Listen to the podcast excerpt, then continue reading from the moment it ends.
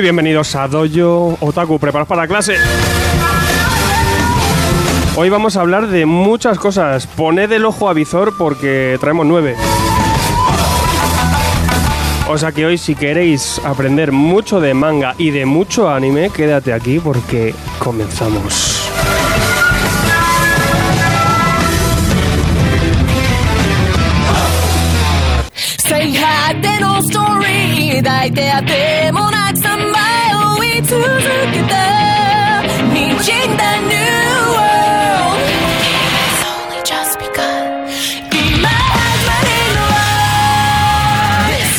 Tomorrow brings a new game. It's time to learn the pain is game. Ready for it?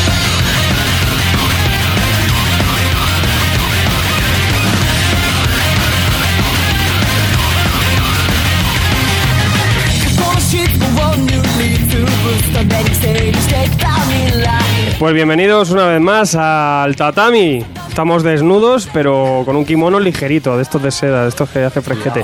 Porque en el dojo hace calorcito de tanto manga que está saliendo y mucho papel, más allá de la madera de la tarima. Y hoy vamos a hablar de muchas cosas. Atención a la, a la actualidad, que hay noticias bastante interesantes, algunas licencias por aquí que vienen.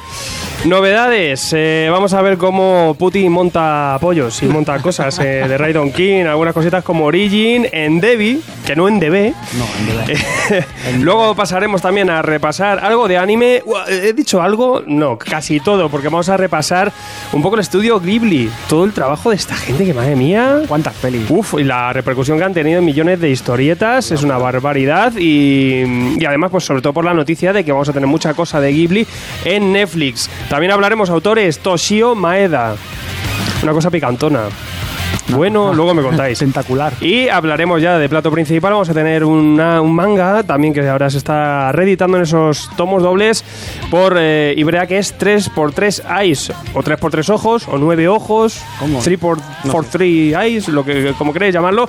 Y, la traemos aquí en análisis. Pero bueno, para hablar de todo, todo esto, tenemos a nuestros podcasters. Los podcasters que están ahí en sus cabinas, como eh, el amigo Ishi, que repite, repite clase. ¿Qué tal, Ishi? ¿Cómo vas?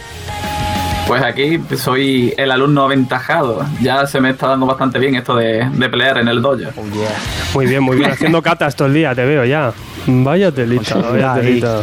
Y desde la cabina del norte, el amigo Seba Mangalord. ¿Qué tal, gente? ¿Cómo les va? Pues bien, correcto todo. ¿Qué te pasa? ¿Te, te va a dar algo? Es el ansia. No, no, no, no, para nada. Vale, ¿estás preparado No, no. para un programa guapo? Sí, por supuesto. Venga, pues todo Para correcto. pasarlo bien. Y por aquí también tenemos a Patri. ¿Qué pasa? Bien, ¿Qué haces? segundo programa y he aprendido la lección y llevo agua. Agüita, ¿no? Que la última vez un poco más y casi me, me muero de la sequedad bucal. Que se puede liar, parda, ten cuidado, hay que, hay que hidratarse mientras hacemos podcast durante dos, más de dos horas. Y por aquí en el, ya en el tatami le tengo cerquita el amigo Pidonut, también Hola. en persona. ¿Qué, ¿Qué tal? tal? bonito Yo muy bien, muy bien hallado a este cuarto combate. De ¿Lo vamos a llamar combates o cómo lo vamos a llamar? No Cuarto sé, clases, no, no lo llamen nada, eh, total. llamo nada. Ya para lo que es. Cuarto calvario. Cuatro calvario. bueno, Preparado, ready. pues nada, pues si os parece empezamos.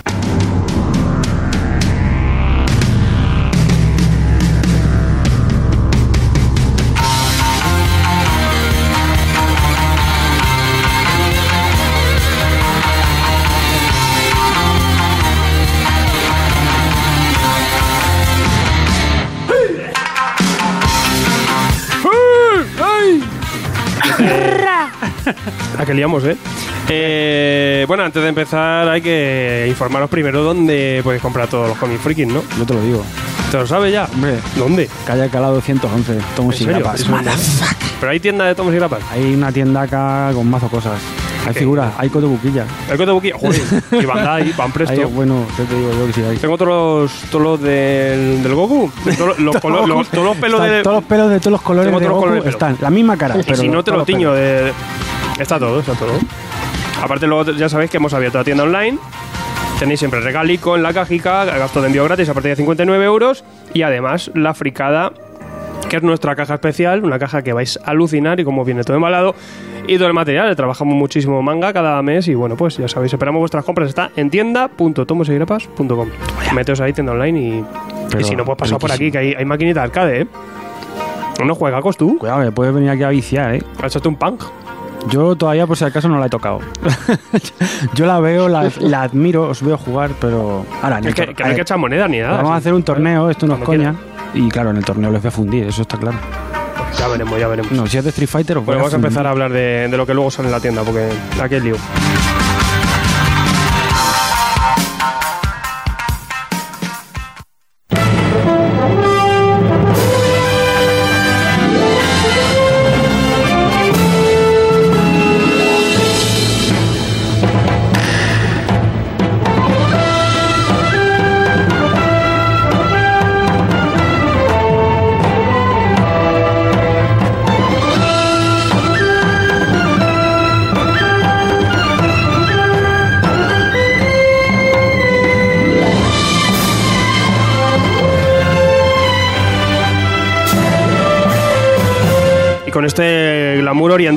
Repasamos la actualidad. Nos vamos directamente al mundo de Easy que nos trae cositas. Cosas que suena un poco a abismo. A ver qué me trae. Exactamente. Traigo que se ha confirmado la segunda temporada del anime de Made in Abyss, un anime que nos sorprendió a todos en 2017 porque tenía una animación brillante y por la poca censura a la, a la hora de ver sufrir a, a sus personajes. Y bueno, tengo que aclararos un poquillo porque ahora mismo en los cines de Japón se ha estrenado una película llamada Made in Abyss Down of the Dead Soul, que es una película que continúa a la primera temporada y recopila lo que sucede en los tomos 4 y 5 de su manga. Y esta segunda temporada, que es la que estoy anunciando, va a ser la continuación de esa película, adaptando el tomo 6. Eh, todavía se desconocen los detalles de producción, así que no puedo decir que el estudio Kinema Citrus, que fue el encargado de hacer la primera temporada, sea el que siga con esta segunda. Y eso sería todo por el abismo. Por el abismo. El abismo... ¿no? Muy rico. Más Sí. cositas, ¿sabes? Porque también te veo por aquí que viene, viene en versión animada tuyo Eternity. ¿Cómo es esto? ¿Cuándo? Exactamente. ¿Dónde? Pues la fecha sería el 9 de noviembre. El manga en Japón se llama Fumetsu no Anatae. To Your Eternity sería aquí en España. Y es un manga que a mí personalmente me encanta. Es de la creadora de A Silent Voice. Y bueno, dicto a todo lo que estáis escuchando el podcast a darle una oportunidad porque el manga es genial. Este manga el año pasado ganó el premio como mejor manga shonen en, en los premios Kodansha. Y por ahora también desconocemos qué estudio será el encargado de animar este manga. Pero realmente creo que es un anuncio positivo que lo hayan dicho con tanto tiempo para que preparen muy bien el anime. Así que en octubre podemos disfrutar de, de este pedazo de anime. En noviembre, perdón, el 9 de noviembre. Que, que todavía queda un poquito. O sea que bueno, ir Sí. apuntando el, la Iremos fecha. recordando, iremos recordando. Bueno, bueno, pues buen anime, buen anime, cositas frescas. Y Patri nos trae, nos, nos va a hablar de piratas. Sí, ¿Cómo sí, pasamos del, ami- al- del anime a los live action y es que traigo una noticia que realmente no es noticia nueva. La noticia es que Netflix va a poner el talonazo de dinero, que es lo que nos importa a todos. Y es que tenemos live action de One Piece. Bueno, bueno. Eh, digo que no es noticia porque realmente está anunciado desde 2017, pero últimamente todo el mundo se está haciendo eco de la noticia precisamente por el tema de que Netflix está involucrado. También se han dado datos como por ejemplo que tenemos Steven Maeda, que ya conocemos por los por Expediente X como director. Tenemos también Matt Owens, que participó como guionista en, ahora me vais a matar por mi pronunciación, Agent of S.H.I.E.L.D. y Luke Cage. Bueno, Bueno. si no me habéis entendido, lo podemos escribir. no nada. Que pongan el, El Chiroda el también estará por allí. Me voy a poner ahora a redactar por los comentarios. Hmm. Y bueno, tendremos un nuevo live action que se ha confirmado ya que serán 10 capítulos. No sabemos exactamente lo que adaptará y lo que no, pero bueno, un nuevo anime más que se une a la lista de que ya tenemos, como por ejemplo Death Note, Fullmetal Alchemist. Habrá Pues que esperar para ver qué tal. Todos con una calidad de espasmosa. Tú verás. Uf, madre mía. ¿Qué opináis de esto? Yo no, yo- tiene mala pinta, ¿no? Es una amenaza. Yo me lo tomaba como Yo una amenaza, miedo. ahora se ha, con- se ha confirmado porque Ichiro Oda forma parte del proyecto, o sea que Uf, no bueno, sé yo, o sea, yo los que- de Faction siempre... A ver, que el autor esté ahí metido no quiere decir que vaya, que vaya a estar bien. Me da mucho miedo, tío. 10 capítulos. Recordad Dragon Ball. No, sí, si no hay que Lo que hay que hacer es. No, Bueno, Hay que... Lo mejor es, lo que hay que hacer es olvidar, pero no perdonar. O sea, Claro. ¿no? Pero es que no sé, o sea, ¿qué va- de One Piece, ¿qué puedes adaptar en 10 capítulos? Uf, ¿y para qué? ¿Para qué? ¿Para qué? No toques, ¿para qué no creo. No toques, Es ¿pa' que qué yo creo que One Piece no era la obra ¿eh? No, para adaptarla no. en un live action. Es una amenaza de esas que yo me, da- me sobrecoge que se haya Aparte cumplido que- como la que vienen haciendo con Akira. Que espero que esa la esquivemos. A ver si esquivamos La esa bala. Akira también A ver si esquivamos esa bala, pero uf. que no pase. Bueno, los, los, los live action que nos gustan a nosotros mucho, pero bueno, siempre es divertido, me han echado un ojo, ¿no? Como el de Full Metal, ¿no? Que decías, madre mía. Yo Sí, no me atreví a verla. Y Padri, más cositas, que nos traes mucha actualidad, que- lo que va a haber un poco por las estanterías. Tenemos, tenemos varias licencias. Este mes, la verdad es que, bueno, tampoco ha habido tantas, pero sí que han estado bastante repartidas. La primera en anunciar licencias este mes de enero fue Letra Blanca, que en este caso se nos trae un manga europeo. Orion es un manga que actualmente lleva editados tres tomos, pero ya se ha confirmado que serán cuatro. Y que en principio se pondrá a la venta en marzo de 2020. Es un manga en el cual el protagonista se junta con su mejor amigo para ir a buscar a su hermano perdido. Y para eso, bueno, vivirán una aventura en la cual tendrán que enfrentarse contra diversos seres con poderes sobrenaturales y te- y tendrán que entrar en una ciudad en la que se rumorea que para entrar hay que pagar un precio muy alto que es la vida. Uy, Bueno, Bueno, no conozco mucho la obra, pero parece que será alguna aventura, un manga sencillo de aventuras. Veremos a ver qué tal. No sé si alguno lo conocéis. Pues yo no, No. la verdad. No, la verdad no, no lo conozco. Pero Bueno, suena interesante. Pues el segundo seguro que lo conocéis por lo menos de oídas y es que Milky Way trae el manga de El tiempo contigo, Weathering with You, Tenki no Ko, como lo conozcáis, la adaptación de famoso, una famosa película de Makoto Shinkai, en este caso dibujada por Wataru Kubota.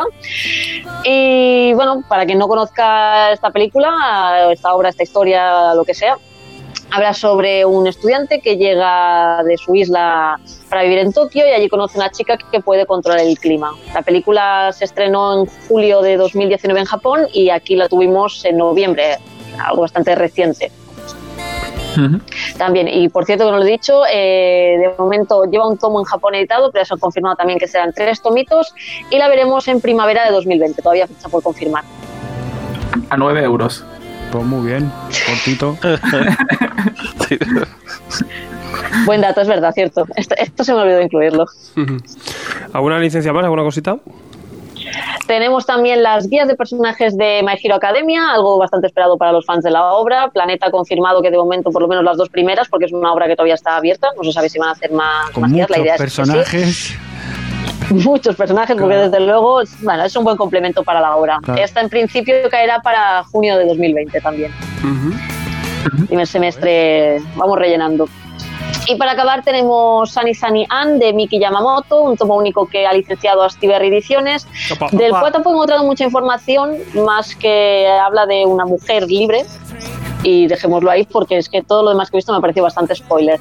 A la venta en marzo de este mismo año también. Bueno, bueno. El spoiler saco. Alguien que es libre, ¿no? Porque no sé yo, eso es verdad. Eso no pasa. No se puede contar más. Pues oye, pues muy bien. Ya, ¿Estás ya?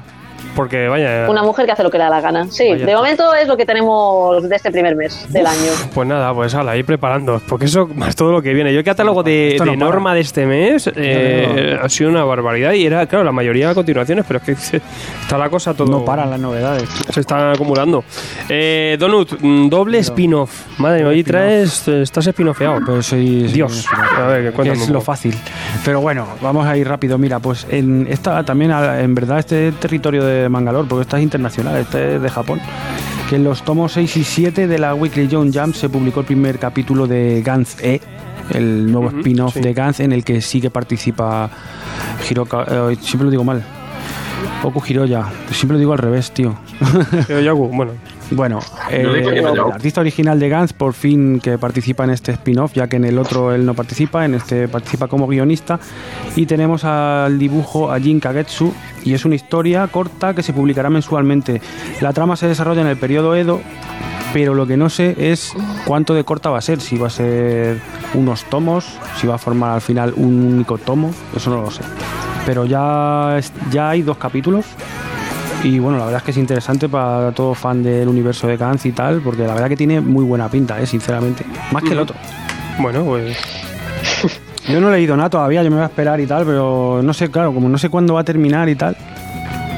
Y esto Lo veo raro, ¿no? Ah, Gantz, periodo Edo, no van muy ligados, la verdad. verdad es que porque. Gantz es claro, es que... mucha tecnología futurista y el periodo Edo es lo contrario. exacto. Claro, lo primer- la primera imagen promocional que se vio fue pues la- el, el ordenador de Gantz ahí en una, en una cabaña con unos samuráis. Entonces, claro, ya te, te, te vuelve loco, ¿no? Hostia, ¿qué va a ser esto y tal? La verdad Bueno, que tiene pinta, guau, sí, sí. interesante. Tiene- me llama la atención. Curioso. Sí, sí, a mí también. Quizás Aunque- hasta resulta siendo más interesante que la obra original. quién sabe, quién sabe. Yo todavía, como ando por lo de Osaka, pues imagínate, todavía me queda un poco. Así que. Pues el dibujante que has dicho, a mí personalmente no me gusta mucho su dibujo. ¿No te gusta? Me parece. Eh, por lo menos la obra anterior que dibujó no me gustó mucho.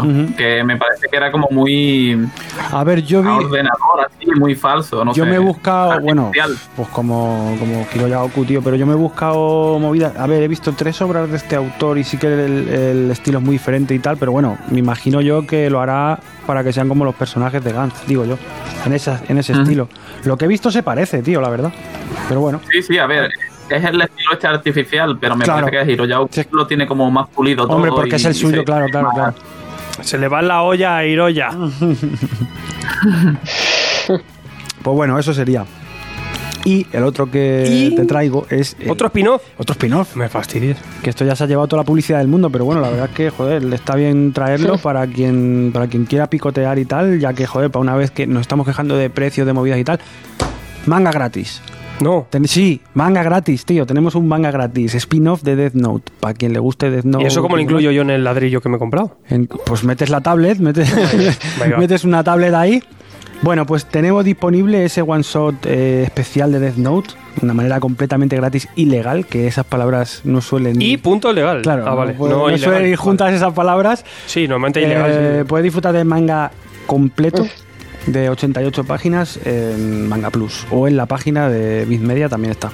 Vale, bien. Nos cuenta la peripecia de un nuevo Kira 10 años después de que termine la, la aventura original con un panorama muy distinto en plan, como te digo yo, de la ley hacia ese tipo de cosas, porque claro, ya estamos un poco preparados después de la que se lió y ya está, y te voy a contar, porque es un manga muy cortico, pero la verdad que está muy guay, me lo, me lo he leído esta tarde. Así de. Y muy trabajabas. riquico, muy riquico, Muy bien, muy bien. ¿Te ha gustado?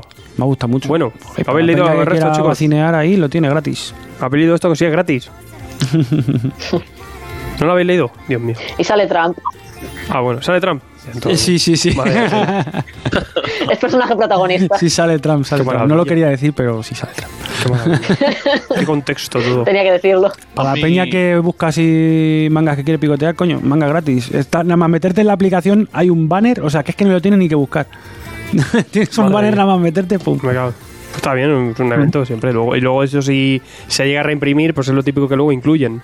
¿Sabes? Seguro que lo saca Norma con algo. Siempre, o, siempre. o te lo le ponen tapadura a las 88 Ya páginas. tienes y te- excusa te para sacarme 13 otra edición y meterle un dinero. Nueva edición de Death Note. Ya te digo. Claro, ahora en tres tomos. Sí, sí, sí. Eh, y ya está. Y me metes el doc cómic este que era gratis, pero Además lo tiene todo porque tiene, tiene hasta un elemento para los haters. Bien. Se han acordado, han dicho, vamos a meter Claro, esto yo, es que, para que, yo, que para que soy, tenga... yo soy el típico que me voy a esperar a esa reedición. Claro, yo lo vamos a pago. ¿eh? meter, eh, Tiene que tener lo típico para que los mismos que odiaron esa parte mítica que todos sabemos de la- del manga original, pues ahí, también tienes ahí tu parte para que Bueno, bueno, bueno, sea bueno. un Bueno, genuino Death Note. Bueno, y vamos, eh, si te parece, Dono, con tu permiso, pasamos a nuestro corresponsal internacional, señor Mangalor, que nos va a contar historias historia de- del otro mundo. De, de fuera, yo que sé. Del otro lado del A ver, a ver, charco. cuéntame, cuéntame cosas. Eh, la semana pasada Panini Comics Argentina anunció finalmente que tenía la licencia de Doctor Stone para el mercado argentino. Y esto es importante por dos razones. La primera es que va a ser el primer manga de Boichi que se empiece a editar en Argentina. Y la segunda es que Panini Comics Argentina ha dicho ya que tienen varias licencias para anunciar y que ya están listas para salir. Así que están empezando a hacerle la competencia a, a Editorial Librea, que es la que tiene más, más potencia, digamos, en el mercado argentino. Así que ya iba a haber competencia y todos están contentos porque ha mejorado muchísimo como editorial desde que empezó. Claro, al final la competencia en esos aspectos es buena, porque lo que no puede ser es que siempre sea solo uno, ¿no? Al final va, va a mejorar todo, me imagino yo. Así. Y es muy bueno porque si uno se pone a pensar mira eh, como el, el estado del mercado argentino, eh, Editorial Librea tiene, tiene todos los pesos pesados, tiene la mayoría de los mangas, ha, ha editado, ha reeditado Death Note, editó Bleach, editó, reeditó Naruto, eh, ahora está reeditando One Piece, eh, editaron Dragon Ball, Sailor Moon, todos los mega clásicos Claro, los tiene todo Ibrea, superventa. todo tiene. Sí, todos los tiene ellos. Así que me parece muy bien que, que finalmente venga una editorial a, a hacerle competencia, a Sí. ponerle la cara. Claro que sí, la Así verdad que que sí. contento. Eso es bueno. Mm. Vale, más cositas. ¿Qué me cuentas? Y también hace poco se anunció que, va, se anunció el autor de Neon, que es Sutomu Takahashi, dijo que termina, termina Neon, el manga que en el último salón del manga Norma Editorial dijo que tenía la licencia para España. Y dijeron que, dijo no que termina el manga, sino que termina la primera parte del manga de Neon el cual va a estar compuesto de seis tomos, seis tomos y el último, el sexto tomo va a salir en el 6 de febrero, mañana. Mira Oh, vos. mira. Mañana, ahora que fijando. Mañana sale el último tomo de la primera parte que él se despedía en, el último capítulo, así que queda esperar cuándo cuando volverá la autora a esta obra o si quedará en la nada como, como pasó con Setman, que en teoría terminó la primera parte y nunca nadie supo. Katsura Sí, vuelve. Katsura vuelve, por favor. Por favor, sí. No, pues joder, es una noticia de puta madre, porque ahora que está a punto de salir aquí, si ya tenemos confirmado el final de una parte completa, al menos lo tenemos claro que esa parte completa la vamos a tener una vez que empiecen a, a publicarla. Claro. Yo es una obra que a esa sí que le tengo unas ganas, tío. Buah. Es que me gusta Somos mucho. varios los que Sí, estamos sí, sí, esperando Neun, que ahora. Es una- ese, ese autor es un máquina, tío. Neun de Tsusomi, de Tsusomu. De Tsutomu. Tsutomu Takahashi. Xiaomi. eh, que bueno, siempre he esperado este autor. Y bueno, esto, que aquí, ¿cu- ¿para cuándo en España esto? Eh, es que. Eh, antes de mayo. ¿Antes de mayo? Antes de mayo. Demasiado rápido. Lo estoy- trajimos cuando las, las licencias del salón, pero claro, están, están ya han salido un montón, ¿eh? De las que, de las que anunciamos. Sí, o sea sí. que van cayendo, ¿sabes? Algunas tardarán ver, más. eh, si, si son 20 se- 20.000 al año, Claro. eh, al mes que te caen No, unas y todavía quedan de las gordas que Claro, claro, ya. anunciaron cositas, luego que no habían anunciado nada. Bueno, pues nada, pues eh, tendremos prontito por aquí Neun. Neun de Tsutomu. Que a mí me mola. Yo tengo mi duda de, de Neon, ¿es Nine o no? No, Nine, porque Nine, no, Nine. no, es que yo lo llamo Nine al manga. Nine. Yo también le llamo Nine, lo reconozco. Yo creo que también es así. Popularmente Hay conocido como. Nine. Pedirlo a la tienda de especialidades. Dame, dame un nine. dame un Nine. Nine. Yo es que lo voy a llamar así. Dame Nine. Luis, dame un Nine. Un Nine, tío. es- Y a mí me lo pedirán. Y yo lo cobraré. ¿Cuándo cobraré un Nine? ¿Qué ganas tengo de cobrar un Nine? Que Nine. Te voy a cobrar, te voy a cobrar una colleja, tú lo que te voy a llevar. Bueno, pues repasada la actualidad, eh, eh, si nos eh, os parece bien, nos vamos ahora a la librería de lo, del dojo y, y vamos a repasar todo lo que ha salido. Novedades por aquí bastante interesantes. O sea que al jaleo, poneos los guantes, que vamos con lo gordo. Beca.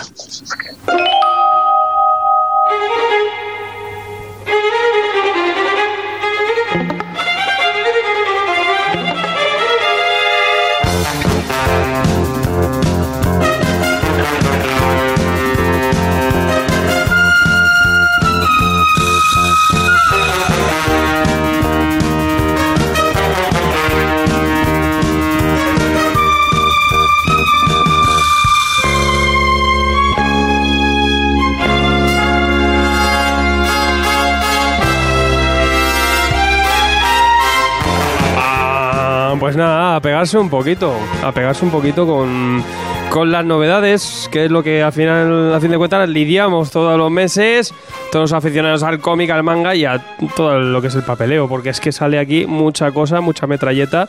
Como decimos, mucha cosa abierta que a veces repasamos y otras cosas que también son nuevas, que también toca. Y vamos a empezar con lo que yo creo que es la novedad del año. Si os sois los típicos que, que veis una estatua y queréis subiros encima, o os estáis en moto, o veis una persona y os, os tiráis encima para montar encima Ah, de ella, Encima la chepa, ¿eh? pues claro, subís a la chepa de- de- del, del cu- del colega del, del curro o lo que sea, pues esta es vuestra obra, porque presentamos por aquí, tenemos el orgullo desde Duyo Otaku, presentar The Ride on King, que lo trae Easy. Cuéntanos, por, por Dios, ¿qué es esto? Exactamente. The Ride on King es un manga shonen de acción y aventura y fantasía que comenzó en Japón en 2018 y que cuentan con tres volúmenes y sigue abierto en Japón. Y bueno, nos cuenta la historia de Alexander Purchinov, que tiene toda la cara de Putin y es el presidente de un país llamado Pursia, que no es Rusia, ¿eh? que, que la camufla ahí muy bien. Qué parecido con la realidad.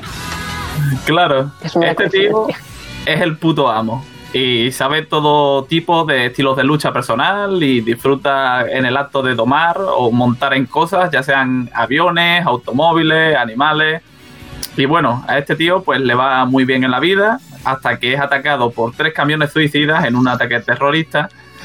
Y este tío le hace un suplex a uno de los camiones, lo estampa contra una estatua gigante, que era una estatua de él montado en un caballo, con la mala suerte de que la estatua se le rompe la cabeza y cae sobre él.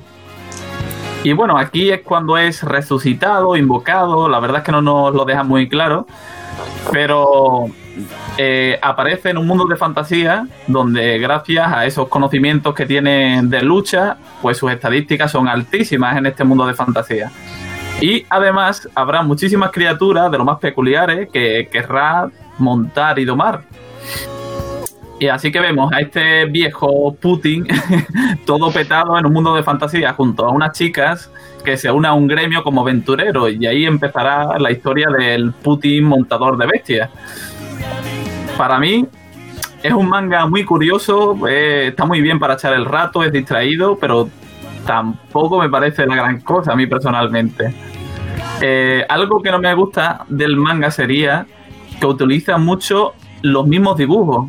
O sea, me parece que recicla un montón de imágenes. Son como los picapiedra. Copia pega, copia pega. Exactamente. Madre mía. Y otro detalle que tampoco me gustó sería que los fondos son fotos o son creados artifici- o sea, son creados digitalmente, pero tienen muy poco tratamiento. No es como, por ejemplo, Inio Asano, que utiliza mm, fotos para los fondos, pero después el tío pues va retocándolo y lo modifica tanto que parece un dibujo real y no una simple foto la que le han cambiado el color. Y como digo, es un manga distraído, está bien para ser un manga de fantasía de ese estilo, es gracioso, pero a mí realmente tampoco me ha, me ha llegado más con un solo tomo, así que cuando pueda leer el siguiente tomo ya os diré qué tal, cómo avanza. Es un cómic de, de Putin montando cosas y nada, pues eh, vas a ver a Putin montando cosas. Ya está. Un pollo, no Exactamente. sé qué, lo que pille. Lo que pille el Un dragón, un Él se pollo, sube un y, y va montando. Pues nada. centauro, él le pega todo. Una cosa loquísima. Eh, de Raindo King lo tenemos por Ibrea, primer tomo. Novedad loca, 200 páginas, eh, a 8,50. Y, y bueno, normalmente los héroes estamos acostumbrados a que vayan ellos por delante, por delante con su espada, que sobre todo en la fantasía, ¿no? Y, y a veces, pues oye, eh, lo decía, ¿no? Hace poquito en Tomos y Grapas, a veces está ese que se pone el escudo antidisturbios en el Call of Duty, ¿no? Y aquí pues también, ¿no? Tenemos eh, con esta obra que, nos trae, sí, sí. Exactamente. Tate no Yusha o The Rising of the Shield Hero. Eh, así es como la puesto Ibrea. Es la adaptación al manga de unas novelas ligeras que empezaron a publicarse en Japón en 2012, creo. Y hasta el momento tiene 15 tomos en Japón este manga. Aquí en España Ibrea lo está publicando su primer tomo ahora mismo a un precio de 8.50 y no sé si realmente es un B6. Creo que sí. ¿Qué tamaño? Eh, Yo me lo eh, he bajado. Es un tacobón. Tango y caro. Típico pequeñico. Eh, este es un manga seinen de acción y fantasía donde vamos a seguir a nuestro protagonista, que es un universitario otaku que está leyendo en una librería cuando de repente se le cae un libro a su lado. Es un libro que parece muy antiguo, lo empieza a leer y ve que es un libro de fantasía. Justo en ese momento, al leer ese libro, es teletransportado a ese mundo, un mundo en el que le ha tocado ser uno de los cuatro héroes legendarios, más en concreto el héroe del escudo.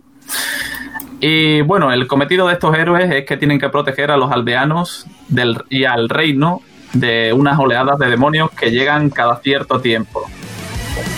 Eh, de un momento a otro, cuando empieza, el rey presenta una especie de aventurero para que ayuden a estos héroes a levear, para que estén bien equipados cuando lleguen esas oleadas. Y bueno, los propios aventureros pues eligen al héroe que les gusta más para juntarse.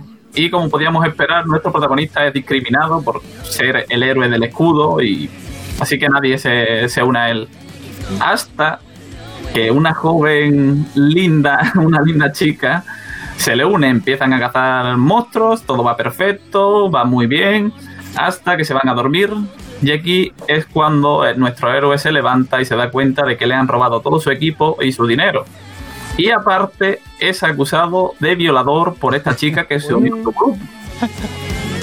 Así que nos encontramos a este héroe, ahora sin dinero, sin equipo y siendo criticado por todo el mundo, y empezará a aliviar por su cuenta. Y esta sería más o menos la historia de cómo inicia la historia del el héroe del escudo. La andadura. Sí. Eh, le al estar él solo, sin nadie y nada más tener el arma del escudo, porque es imposible, fue a una armería a intentar comprar una espada y es. O sea, no la puede utilizar porque si tiene el escudo legendario, solo puede utilizar el escudo. Vaya por eso. Ve que le- Pues sí, es una putada. Bueno, el Pero el Capitán América le, le sirve, le Claro. tira con ello. Pero es Eh, un es escudo de ataque. El de este no. es un escudo de defensa. claro. Y se lo han dejado buena claro. defensa es el mejor ataque. Claro. Sí. Matan los huevos. Que se lo digan a él. Total, que este tío pues se compra una esclava para usar de DPS y él estaría de tanque. Y algo que me gusta mucho de este manga es la personalidad del protagonista, que es una especie de antihéroe. Que, a ver, él de normal es una buena persona, pero como los demás lo tratan como la mierda, pues los putea. Y es algo que me gusta, porque normalmente los mangas, si los putean, se hace el, ay, no. Y no es el típico tontillo ahí. Además, Ay, el tío resuelve enseguida, se da cuenta en verdad de lo que tiene que hacer y tal. A mí me ha caído. Exactamente. Los demás héroes... Hay que ser pues, espabilado. Ey, exactamente. Los demás héroes pues son todos unos retrasados. No me caen nada bien. Típico chulo, que ya sabes. Qué- faltoso. Que ya son unos héroes. Ya nada más llegar son unos héroes. Son Claro, unos se chulos. creen todo chulito ahí, van vacilando y Están diosados. eh, no me caen bien. Bueno, Necesita Eh, cruzarse con Goblin Slayer. Exacto, tío. Ese le iba a enseñar bien lo que es un héroe. Y bueno, una cosa que me gusta es cuando te enteras, que esto es un poco más adelante de la historia, pero cuando te enteras de por qué está siendo discriminado el héroe del escudo, pues se te aclara un poco más el funcionamiento de, de este mundo. Claro. Y es algo que me gustó bastante. Pero también es un manga que en ciertos momentos, eh, un poquito más del primer tomo, en el, bueno, a partir del segundo ya, tiene como algunos momentos que los veo muy forzados y poco creíbles. Y eso me molesta mucho de la historia. O sea, ya sabemos que es una historia de fantasía, pero dentro de esas reglas hay algunas cosas que me chirrían. Y yo es una historia que ya había leído hace bastante tiempo por algunos lares dudosos. Sí, exactamente. Y la historia llega a un punto donde me aburrió porque se convierte más en un harem de aventura más que en demostrar a ese antihéroe que tanto me gustó en un inicio. Y nada más, simplemente que el dibujo está muy bien, es bastante expresivo, es fluido y es un manga muy entretenido. A mí, en general, me parece que está muy bien. Hoy estás criticón, ¿eh? A mí me Sí, llama la atención, tío, cuando a partir de lo de cuando lo, lo acusan de violación, me hizo mazo gracia porque no me- eso no me lo esperaba. Yo al principio empieza como, joder, puro y se cae, vamos, más típico imposible. Y Hmm. luego tiene el rollo ese de del MMO y tal, que, que está curioso, ¿no? Y cómo puede ver el, su ventanita de habilidades, que tiene que subir el nivel. Y el escudo se va, depende de los elementos que cojan, el escudo va transformándose. Eso está guay, ¿sabes? Tiene sus cosas curiosas, pero Sí. claro, si luego ya decae por otros sitios, pues. A mí en dibujo, bueno, sí cumple, pero. Sí, sí, exactamente. Eh, el inicio, sobre todo, es lo que más me gustó y cuando él llega a hacerse un poco más poderoso, pero más adelante se me hizo un poco soso el manga, que se centraba en cosas que yo no iba buscando. Pues, Pero el inicio me parece soberbio. pues Por lo que contaste me, me hizo recordar muchísimo el, el inicio a Fujigi Yugi. Sí. exactamente igual. El de Final Fantasy que salió hace poco, que también, también lo reseñé yo por aquí, es igual. Es exactamente igual y además también tienen lo de la ventanita de las habilidades y todo. Lo único que, bueno, pues tiene el, el otro elemento, ¿no? Eso de la violación y tal y, y que el nota sea el, del escudo que es como el más cutre que nadie quiere ser y tal, tiene ahí su rollito, pero al final es bastante igual a bastantes. Se parece mucho a muchos. Pero ya el- una cosa que estaba muy bien era el apartado este de la discriminación al del escudo, que realmente no es porque sea el del escudo, sino que hay una razón por Claro. qué ese- esa gente lo, lo tratan así, que ya se descubrirá más adelante. Eso me pareció muy curioso. Pues ahí lo tenemos, muy bien. Eh, The Rising of the Shield Hero, 8,50, lo tenemos eh, también por Ibrea, 200 paginitas y, y nada, novedad fresca, fantasía, pero a la defensiva. Por un poco a la defensiva este, este chico. Eh, Patri, ¿qué nos traes? yo traigo un poquito de romance y en vez de inicios traigo final para empezar. Y es que este mes se ha puesto a la venta el último tomo de Daytime Shooting Star, la obra de Mika Yamamori, también conocida como Hirunaka no Ryusei. Es una obra de 12 tomos que nos explica la historia de Suzume, que es una chica que vivía, bueno, es una chica de pueblo, típica chica de pueblo que se va a vivir a la gran Tokio, con todo lo que eso comporta, y nada más llegar conoce a un chico del cual ya podemos imaginar que acaba perdidamente enamorada, el cual descubre eh, brevemente más tarde que es su profesor. Pero la cosa no queda aquí, porque es que además de la relación que puede llegar a tener con este profesor, también conoce a un chico llamado Mamura, un chico de clase, un estudiante normal y corriente, eh, con el cual se formará un interesante triángulo amoroso.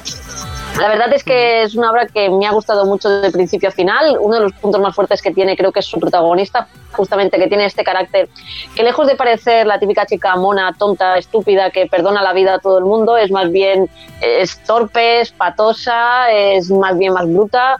Eh, ¿Qué decir? O sea, es un- una persona reservada, pero a su misma vez es como un libro abierto. Es la típica chica que le encanta la comida. Es una persona muy divertida, muy expresiva a su manera. O sea, es inexpresiva, pero es expresiva a su manera.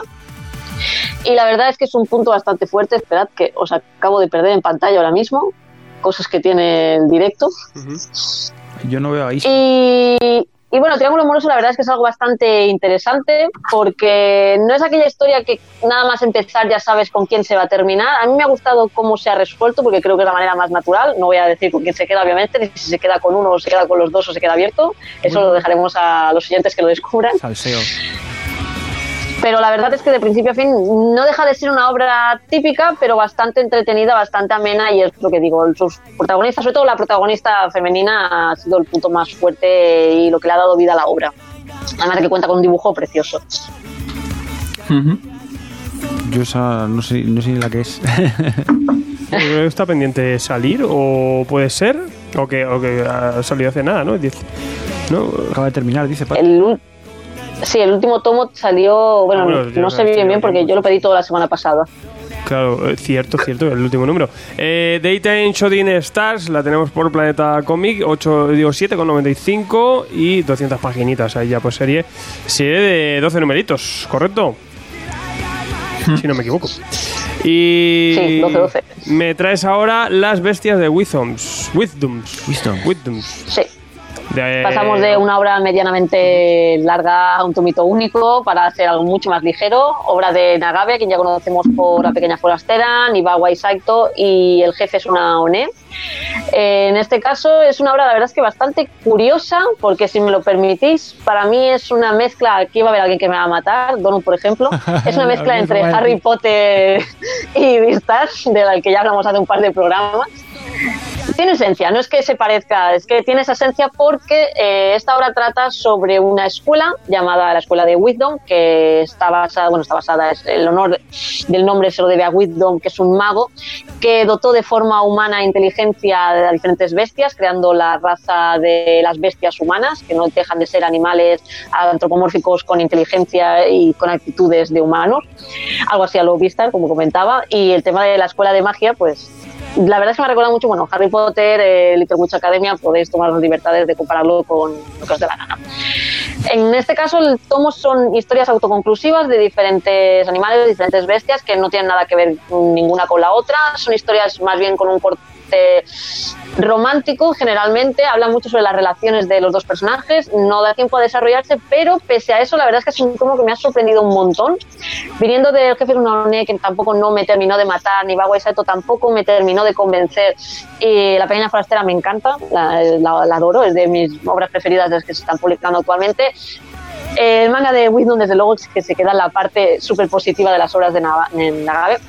Además me gusta que no son, o sea, son obras muy diferentes las unas de las otras, no es la típica, pues eh, A conoce a B y se enamoran y están juntos, sino que tenemos, por ejemplo, una historia de dos amigos que juguetean y, bueno, entre ellos pues descubre lo que son los besos. Tenemos, por ejemplo, una relación un poquito mm, de profesor de alumno, tenemos una relación en la que tenemos un carnívoro y un herbívoro y el carnívoro tiene bueno, los sentimientos primarios de querer poseerlo. Bueno, la verdad es que es bastante interesante. Yo como tomo único, la verdad es que muy, muy, muy recomendado porque no me esperaba para nada lo que me he encontrado. No deja de ser una obra sencilla, pero creo que tiene bastante potencial dentro del pequeño margen que tiene para desarrollarse. Me ha gustado, no se ha notado. Donut, ¿tienes algo que decir? Yo es que, la- que no quiero contrarreseñar. Eh, así, yo es de los que me he leído también y bueno, a mí la verdad que Nagabe me ha dejado un poco frío en cuanto a, en cuanto a técnica de dibujo y demás. Porque no tengo, tengo macho, yo creo ese defecto de, de ver siempre analizando cómo ha hecho esto, tal, y lo veo muy flojo en narrativa gráfica y en dibujo.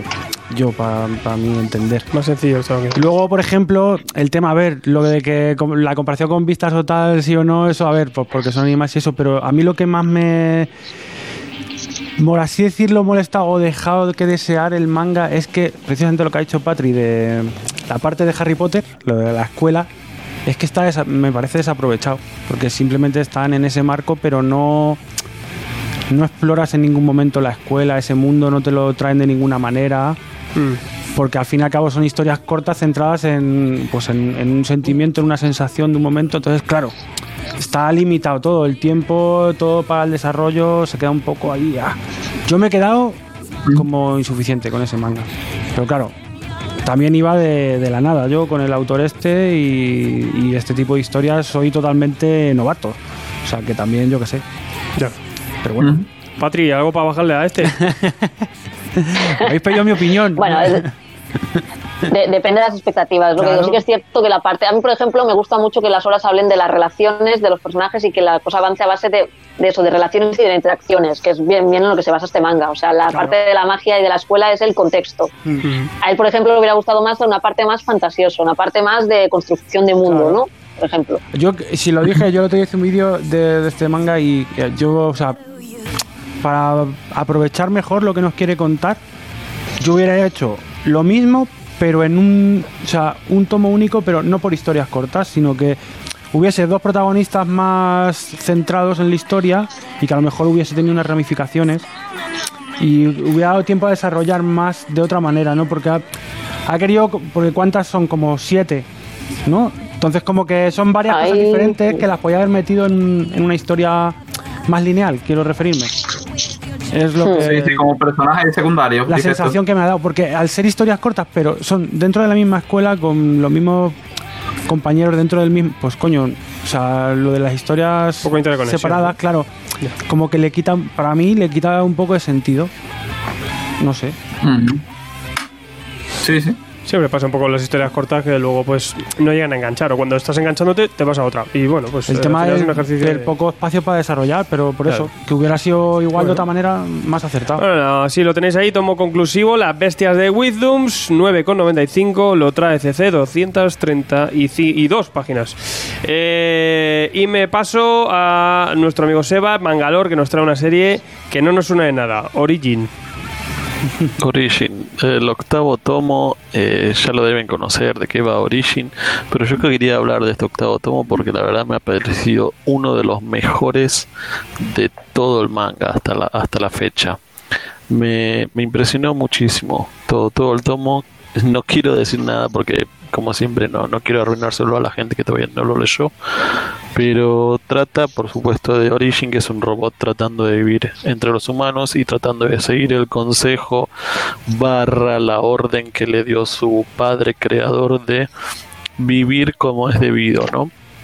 Y mientras está tratando de hacer esto, finalmente la relación que él tiene con Mai, la cual es una compañera de trabajo, eh, evoluciona y cambia muchísimo en este tomo. De hecho, este tomo, el octavo, está pura y exclusivamente dedicado a la relación entre ellos. Así que no puedo, no puedo esperar para leer el, el siguiente tomo. Eh, Origin, estamos en el octavo tomo y estamos a dos tomos de terminarlo, nada más. Con lo cual me trae muchas dudas de, de cómo va a digamos, a, a desenlazarse toda esta historia, cómo la va a desarrollar Boichi, cómo es que Origin, si es que él va a pelear contra todos sus eh, robots hermanos, que tenía varios ahí todavía, que lo querían matar, destruir, así que no sé si va a alcanzar el tiempo a Boichi para, para contar toda esta historia, o el final de la historia, pero me, me quedé impactado con este octavo tomo. Que quedan, Impresionante. Quedan dos nomás. ¿Son 10? Dos nomás. Qué maravilla. Mm. Así Qué mejor. maravilla. Ojalá Yo- durasen así todos los mangas. ojalá, buah, yo me metí a ellas sin, sin saber ni cuántos iban a ser y... yo, yo sinceramente, sí, ya, ya en este punto de mi vida opino eso, tío. Ojalá durasen 10 tomos los mangas, te lo juro, tío. No quiero, no quiero mangas largos, tío. Sácamelos por partes. Ya me da otra sensación. Segunda parte. Venga, otros 10 tomos. Sí. otros 10 tomos. Y- Venga. El, el arte de, de Boichi es además Ah, otra cosa aparte locura, de la ¿no? que hablar, ¿no? Ya, Sí, ya sí. todos conocemos cómo dibuja este hombre, es, es impresionante. Este, La verdad que sí. Increíble, tiene- increíble. es una serie que siempre tiene su fanservice, ¿no? Ese momentito ahí de... Mira, hablando de. Sí, pero yo, yo noté que, que el fanservice de, de Origin Sí, ¿a qué me- fue disminuyendo muchísimo, Y muchísimo. aparte- no, no hubo tanto como en otros mangas de, de Boichi que Ya. yo he leído. Aparte, yo opino que también, o sea, de- es que también depende del fanservice, macho, en un artista como este. Es que es una hermosura, ¿sabes? Entonces, no sé, ¿sabes? Tanto para dibujar, ¿sabes? No vamos a hablar. Tanto para dibujar una mujer como un hombre, tío, te los hace una belleza impresionante, tío. Entonces es que, bueno, mete el fanservice. Y el que realismo quieras, que tío. tiene, todo, ¿no? Si es una belleza, ¿sabes? Está claro. A mí en, esa, a mí en ese me aspecto gusta. no me molesta, tío. Para nada. No De se hecho, entiende tampoco. No, no, es cuestión de estar acostumbrado al estilo Claro, de- uf, del autor. es- es increíble. Y me- a mí me causa también Cuestión de no mucha estar soltero y no pasarlo mal. Muchas veces. el humor también que maneja Boichi con sus personajes a mí no Sí. sé, me causa mucha gracia. las caras chivis también que le hace. Mm, Sí, rompe mucho con, con la perfección con la que dibuja. Cuando te mete una, chibi por ahí también. Está guay. Y está guay. el propio fanservice de Boichi lo incluye eh, no en fanservice como tal, sino en. ¿Cómo te puedo decir? Cuando, como el mangaka de Prison School, que lo que es son las perspectivas desde donde dibuja, Claro. las que hacen el Sí, lo- los planos, unos planos súper locos. Exactamente. Contorsionados ahí. Joder, que es, es Sí, un, es es un loco. Es un loco dibujando este hombre, te lo digo. Hmm. Pues a mí me encanta. Origin número 8 de 10. Sí. Panini Comics. Son 199 7,95. páginas. Eh, cuando tenemos a 7,95 y bueno, el gran Boichi ahí haciendo sus, ahí sus dibujos. de Cyberpunk que estabas diciendo. También un poquito de Cyberpunk ahí, que hace poquito hice yo un vídeo de Cyberpunk. Claro. Lo que pasa es que en manga hay mucho. Es que manga También Akira, Sí, gran influencia, origen. ya lo dijimos en el programa. Sí, Akira, sí. anda que no ha influido para la obra Cyberpunk y en el, en el, en el manga se ha quedado, ¿no? Pues Ori- eh, Origin una más. Y bueno, pues nos trae más cositas. Innocent Rouge. Bueno. Innocent Rouge. Nunca, nunca sé cómo pronunciar eso. Rouge. Rouge. Rouge, Rouge, Rouge, Rouge. El, el cuarto tomo, y si vamos a hablar de, sí, de, de obras maestras con respecto al arte, eh, se lleva la palma. Shinichi Sakamoto con, con su manga es, es impresionante. Es, es un placer a los ojos cada vez que uno lee Innocent. Y el cuarto tomo, el cuarto tomo sigue este mostrándonos las semillas de la revolución en qué, qué brotarán y qué es lo que pasará con todo esto. Ya vimos ya en la primera parte del manga de Innocent cómo se iban colocando en su lugar este, todos los componentes que iban a desarrollar o que iba a explotar todo esto en la Revolución Francesa. Y con el cuarto tomo seguimos el mismo desarrollo y se nos va contando desde diferentes puntos este, qué están haciendo cada personaje y la verdad es, es impresionante, impresionante. Innocent Rouge me, me encanta, como a muchos, eh, debe ser el, el favorito de muchos, el personaje de Marie. Eh, cada vez que, que está en escena se, se roba el protagonismo. Es, es impresionante. Y me causó mucha, mucha gracia un capítulo del cuarto tomo donde el autor este, mostraba cómo es que María Antonieta, ahora convertida en la reina, estaba respondiendo a todos los comensales y a toda la gente con la que trataba como si ella estuviera haciéndolo en Twitter ahora en la actualidad.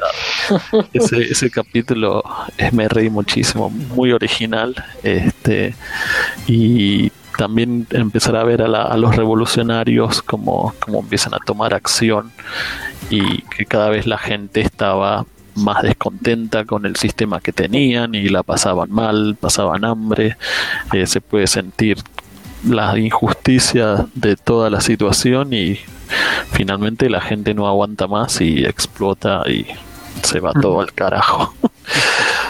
Pero sí, Innocent Rush también que ya sabemos que terminó con, con 12 tomos, si recuerdo bien.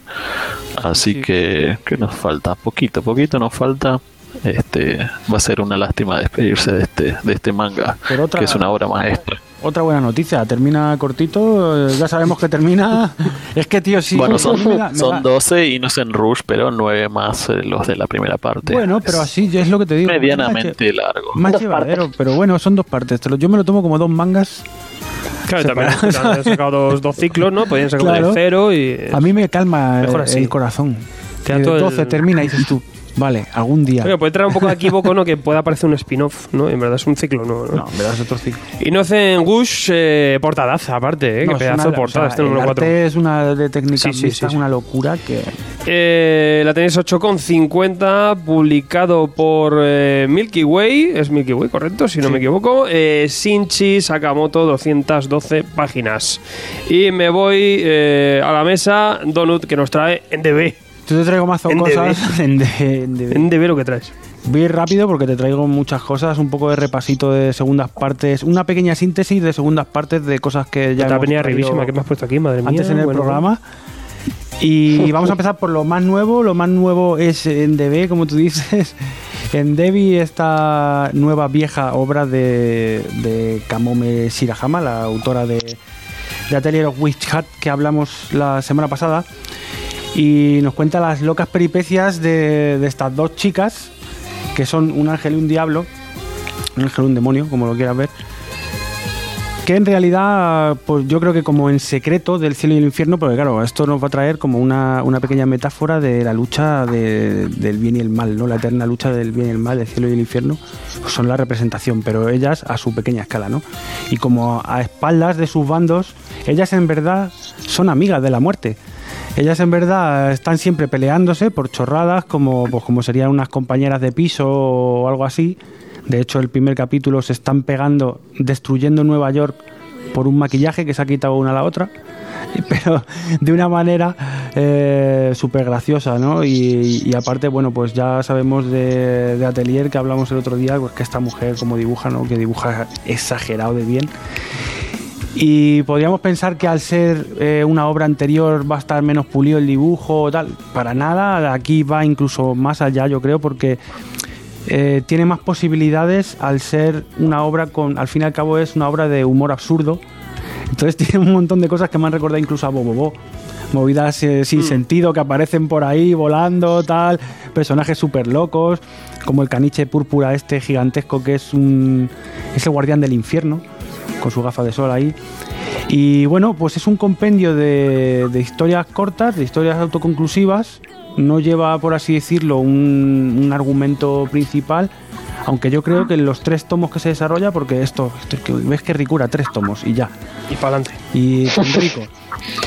Yo creo que los tres tomos al final van a, van a desembocar en algún argumento un poco más concreto, pero al principio son eh, historias autoconclusivas. Y pues bueno, una sinopsis sería eso: un ángel y un demonio que se están peleando siempre, pero que en verdad son amigas y que se acaban ayudando la una a la otra cuando se necesitan.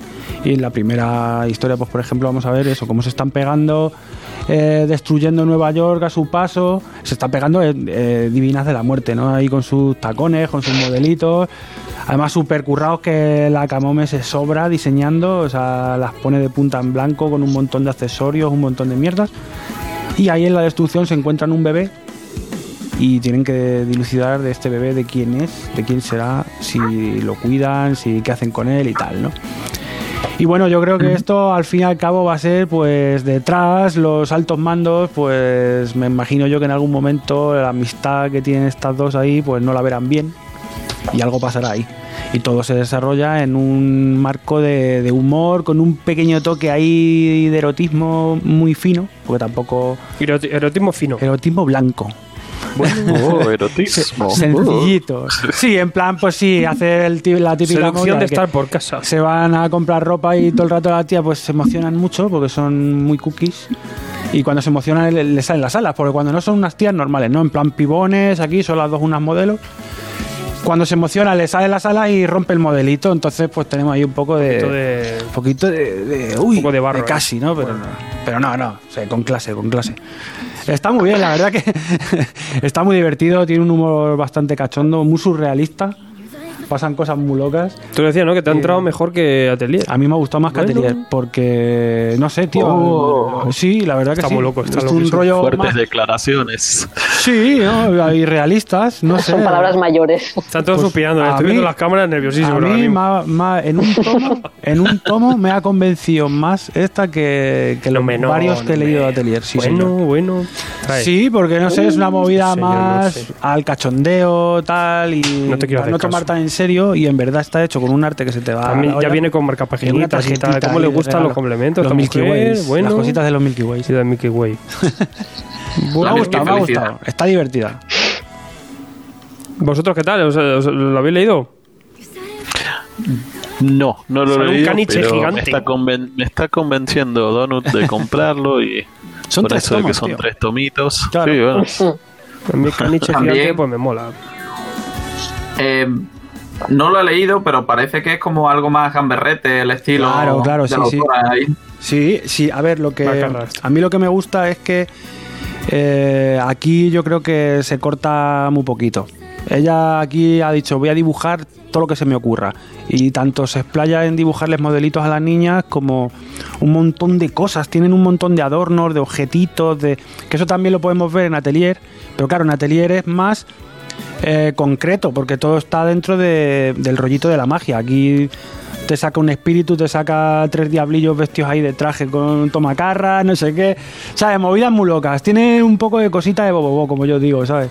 En plan, cosas que no vienen en contexto, venga, da, ¿sabes? Y todo con, joder, un dibujazo. Es que es increíble cómo, cómo ocurre esta piba. Sí, es diferente ver esta datada, pues no notaba mucho que su estilo. El diseño se la saca, o sea, es diseño puro. En plan, venga, todas las ideas que tenía ahí las han metido a, a cuchillo. Y luego, pues eso. A mí con lo de Bobo me has ganado. Sí, es que tiene cosas muy locas ahí que me han recordado a eso. Movidas, siempre sale una movida por ahí con gafas de sol, un periquito cachas, yo qué sé, ¿sabes? y luego a la, a la- a la diabla esta, pues la- le persigue como una especie de, de agente del FBI o la CIA que es pues un exorcista. Ahí guapete, ¿sabes? Y tal, ¿no? Entonces, pues. Tiene un poquito ahí el rollo y la tía picardea un poco con, con hacerlos ahí. ¿Has visto la página esa doble? Dale para atrás. El periquito cachamo. Del periquito gigante Está- está loco ahí. Es una movida, es una movida. Es un canteo. Me ha gustado, me ha gustado, la verdad que lo recomiendo. Periquito. Y bueno, pasaba a otro, que al Bueno, final si no, no voy rápido. resuma. En Devi lo tenemos con los amigos de Milky Way, One More Time, quedándose con todo lo de eh, Shirahama y bueno, 176 páginas, lo tenéis a 8,50. Y ahora pues nos traes un, un meme, One vuelve. vuelvo con el meme, vuelvo con- vuelve One. Vuelve Madre venga, voy mía. rápido. Tenemos un spin-off de Mob Psycho 100, para quien ya conozca el universo este de espiritistas y telequinéticos y locos de la vida, al fin y al cabo, eh, psíquicos. Pues tenemos aquí al farsante entre ellos, a un nota que no tiene ningún poder, que vive de, pues, de- del cuento, vive del cuento, tiene su propia agencia.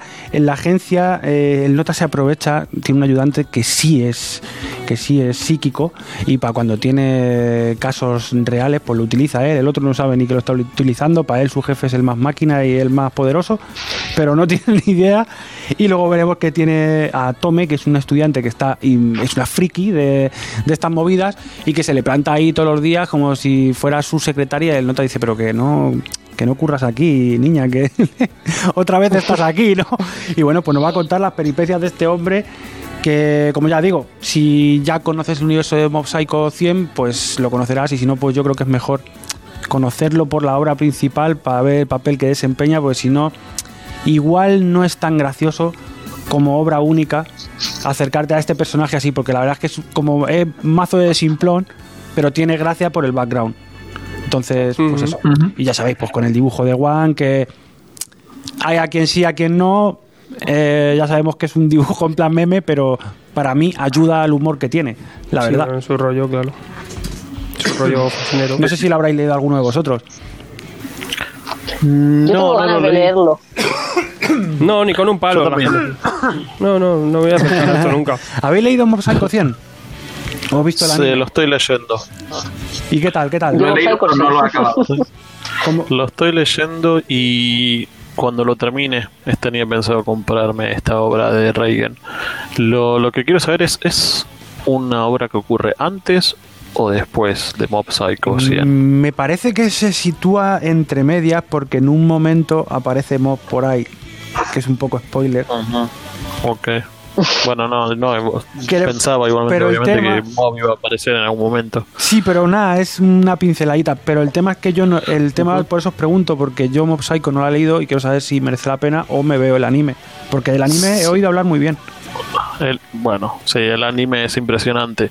Y si no te molesta el arte de One, sí. No, a mí para nada, a mí- lo, reco- lo recomendaría. A mí me causa mucha gracia. A mí como el arte original y tal me, me- me despierta curiosidad leer la obra original así. Además es, un, es otro que un manga corto. Sí. ¿Cuántos tomos han sido? Sí, Psycho 15. Claro, está Mob bien. Psycho. Está bien, pues sé. de humor ahí. Mob Psycho son 15 y hablando del arte, yo pienso que el arte de este hombre mejoró muchísimo. Sí, sí. muchísimo. Si vos ves el arte original de lo que él hacía, como los webcomics. Sí, no, One Punch es una No, y diferencia. ya en. Regen se nota que hay un cambio, ¿eh? Claro, Los claro que se nota, sí, claro que se nota. un cambio muy grande, muy grande. Pues y este, no me pareció tan malo a mí. Pero es- bueno, tenemos ahí Reigen, nivel 131 de espiritismo, de. One, que vuelve con este spin-off. Estás hoy de spin-off, Que spin-off. que se Vaya le, tela. se le inventa lo del nivel, eso es una movida que se inventa, ¿eh? Sí, Que sí, sé ahí que está, ahí los está. espiritistas de verdad le dicen, 131. Bueno. pero qué nivel, ¿Qué- qué- qué- qué Lo, nivel? lo trae Ibrea también, 200 paginitas, 8 euretes. Este es el más barato. Claro, el meme, el meme te sale barato. Menos tinta. Yo digo que el arte de este pavo ayuda a su humor. tiene su rollo está, para su está bien. Muy bien. Y a ver, que nos Sí. quería repasar aquí la vida. Hace un repaso, no, Lo rápido, rápido, una síntesis, tres venga, va. cositas de cosas que ya hemos traído. pues para que los que lo oísteis y os interesasteis sepáis que ya están en vuestra tienda. Bueno. ¿Dónde? En Tomos y Grapas, a calado 211 las pueden pillar. ¿Cómo lo dice, tío? Ha salido el número 2 de la revista Planeta Manga, ya sabéis, ahí... Se me ha agotado, pero, pero la pondré Eh, eh, rápido. ¿Habéis escuchado? Se ha agotado. Muy bien. Muy bien. Eh, se ha agotado ¿por qué? Porque tenemos ahí a, pues un poquito de, de lo mejor de la casa, hay un poquito de continuación de historias que empezaron en, en el número uno, historias nuevas autoconclusivas, un poquito ahí de, de autores patrios y ya están pidiendo cositas que mande la gente de casa para participar. Porque si no, no, no hacen tantas revistas. eh. Hombre, no sé si Es será por eso, pero bueno, está, está bien. Eso además ¿Alguna historia así que, que te haya flipado de las que hay? Ah, me ha gustado una de Yuri. me ha gustado la primera que hay que de Yuri, que no me acuerdo cómo se llama, y una, esta sí me acuerdo cómo se llama, Uroboros. Uroboros, que el prota es como un...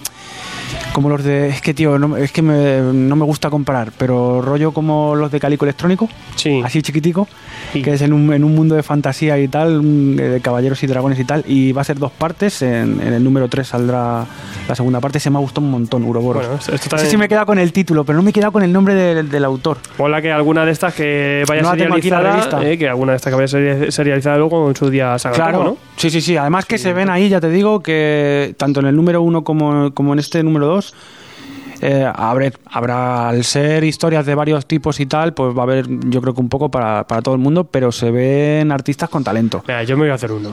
Se ven, hazte, hazte. sí, yo Se ven artistas con talento ahí y prometen. A mí el de, ya te digo, este Uroboro es más muy gracioso y, y el Yuri me ha gustado porque está muy bien dibujado. Da muy... Aunque quede así un poco decirlo, joder, pero da muy bien el pego ¿Cuánto, de cuánto lo manga. mínimo que hay que hacer?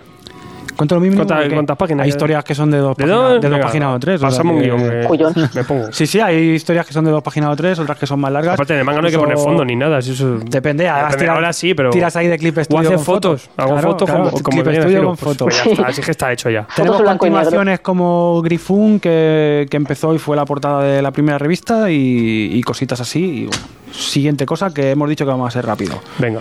Banana Fish, número 2. Oh. Esto, que no haya saltado ya. Por cierto, está el anime en Amazon, me El parece, he anime y está bien, está guapo, la verdad. me En. Amazon o HBO, no me acuerdo. Me faltan poquitos capítulos para terminarlo, me lo estoy viendo y me está gustando mucho. De hecho, ya dije que ambienta mejor, aunque es está modernizado, pero ambienta mejor porque este manga lo que le falla son los fondos, que casi no tiene. Claro. Y entonces no te sitúa en los 80. Que Le te falta la foto, le falta la foto. Le falta las fotos de del Clip Studio. Pero eso lo suple con qué? Con una genial historia y unos geniales personajes. Eh, va tan sobrado de historia que no está ni dividido en capítulos este manga, va a cholón. Dios. Y bueno, pues como ya sabéis, eh, Banana Fish nos cuenta las peripecias de Ash, un delincuente callejero que se ve metido ahí en una trama de intentar discernir qué es este Banana Fish que su hermano, cuando se quedó catatónico, mm, repetía sin parar cuando atacó a sus eh, compañeros en la guerra de Vietnam. No, banana. Banana Fish, Banana Fish. eh, veremos que en el número uno, pues Ash pasa por muchas cosas malas. Vemos que acaba en un sitio que nadie quiere acabar, espero. Y en este número 2, espero, ¿no? Hay gente para todo, hay gente que es fan de todo y lo mismo alguien dice, pues yo quiero estar a la sombra, ¿por qué no? Joder.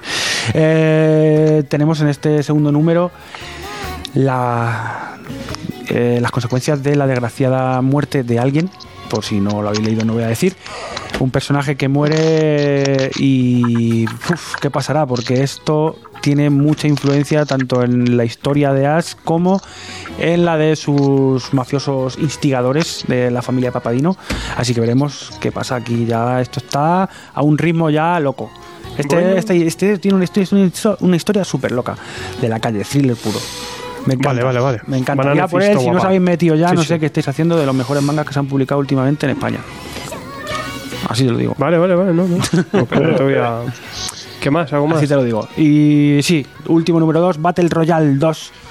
Joder. Y el 3 sale ya. O sea, El ya tres te, sale que ya. te valga ya para el Me cago en 3. la leche. Bueno, y 3.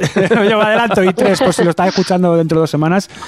Battle Royale 2, ya sabéis, tenemos las mortales peripecias de esta clase llevada a una isla desierta en la que van acortando un, un perímetro en el que se tienen que ir moviendo y matarse unos a otros si quieren sobrevivir con un arma random que les han dado en un kit de supervivencia a cada uno. Veremos cómo van a hacer equipos entre algunos de ellos, entre otros van a ir solos ahí todos locos a matar, otros no quieren participar, uf, ¿qué pasará? Otros van a ser conejitos Dios, no. y se los van a Esto es el- limpiar el gran hermano bien, esto es el gran Esto hermano es el gran bien. hermano bien, esto sí. cuidado.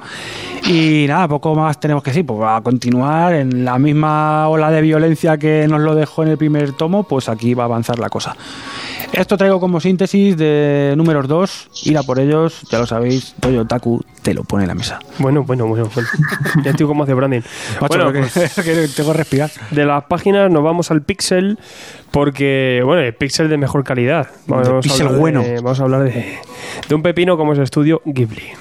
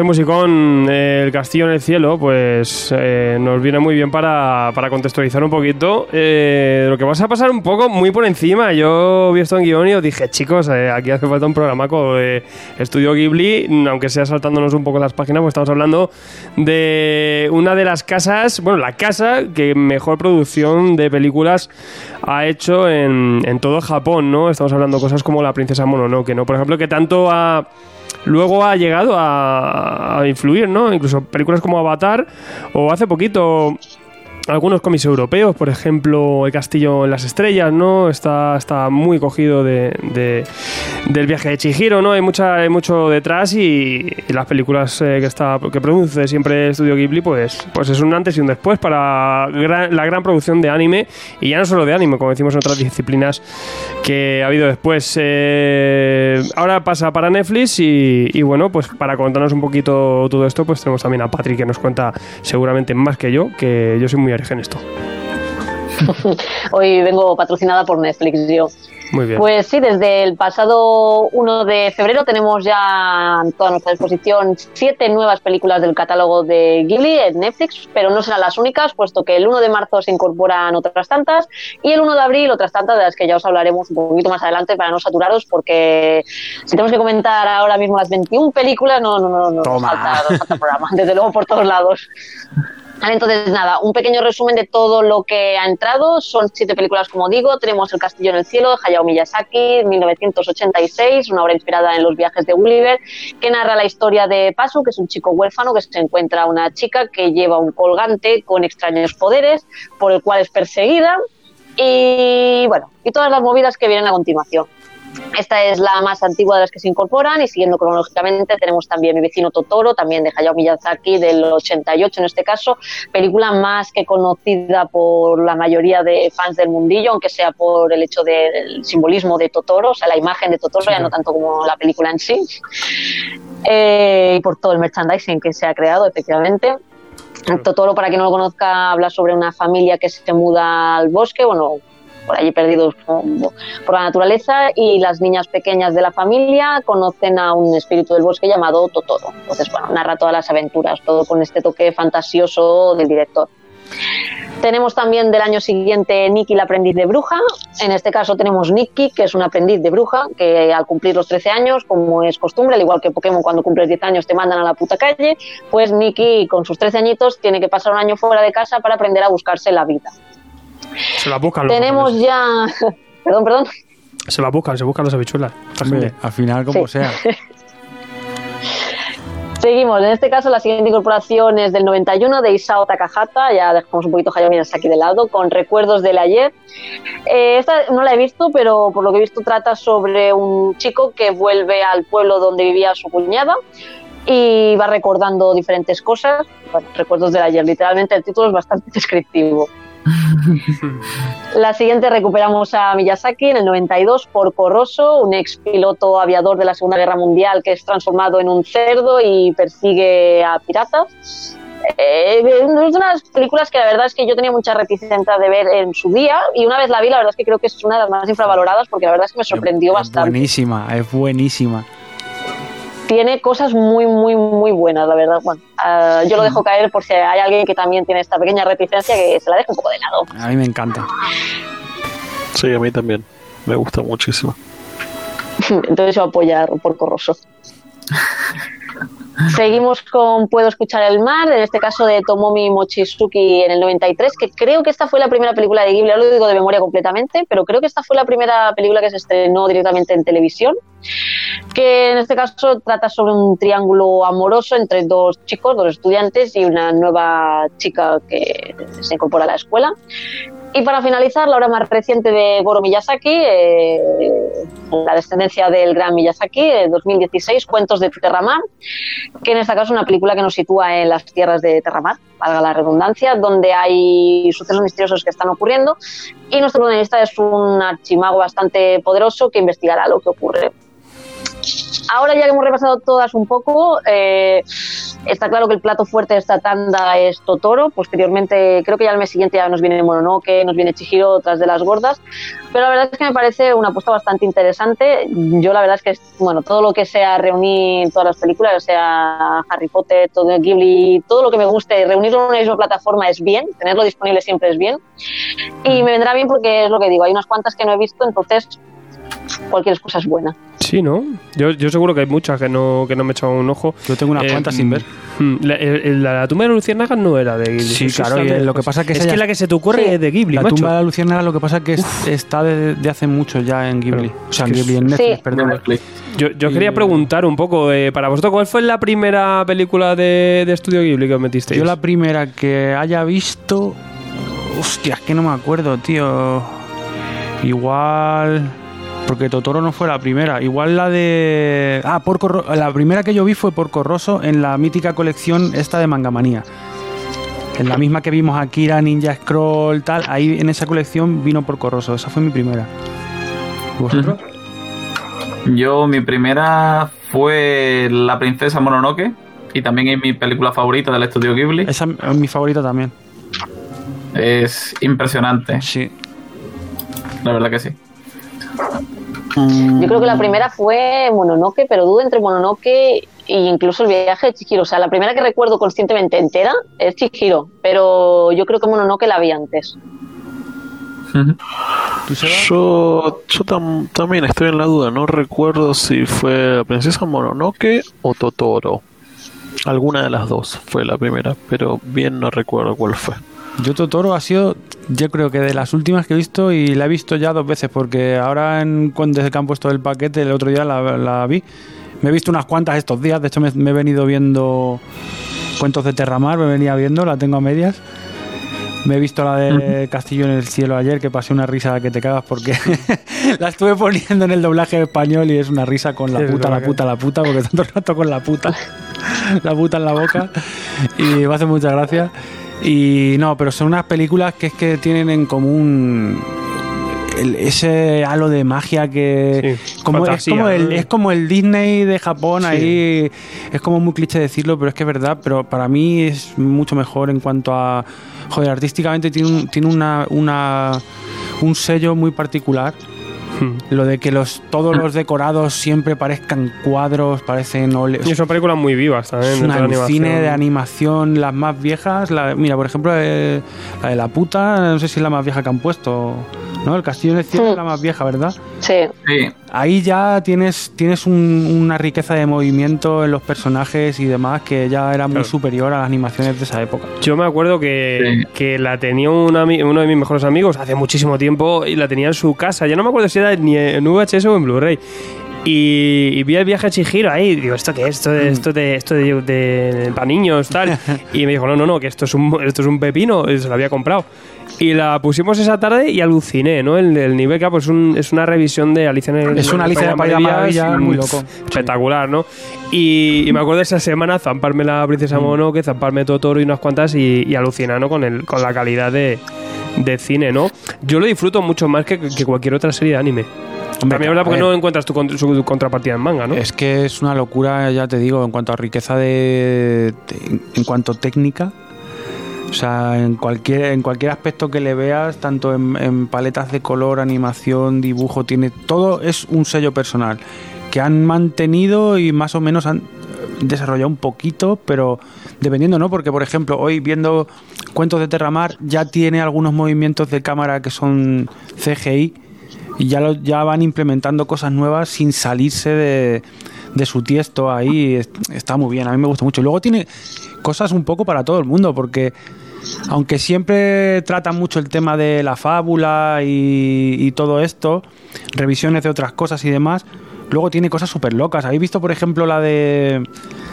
Es que no sé si son unos tejones o unos mapaches o algo de eso. ¿Habéis visto esa? ¿Sabéis la que os digo? poco o algo así. Poco, ¿no?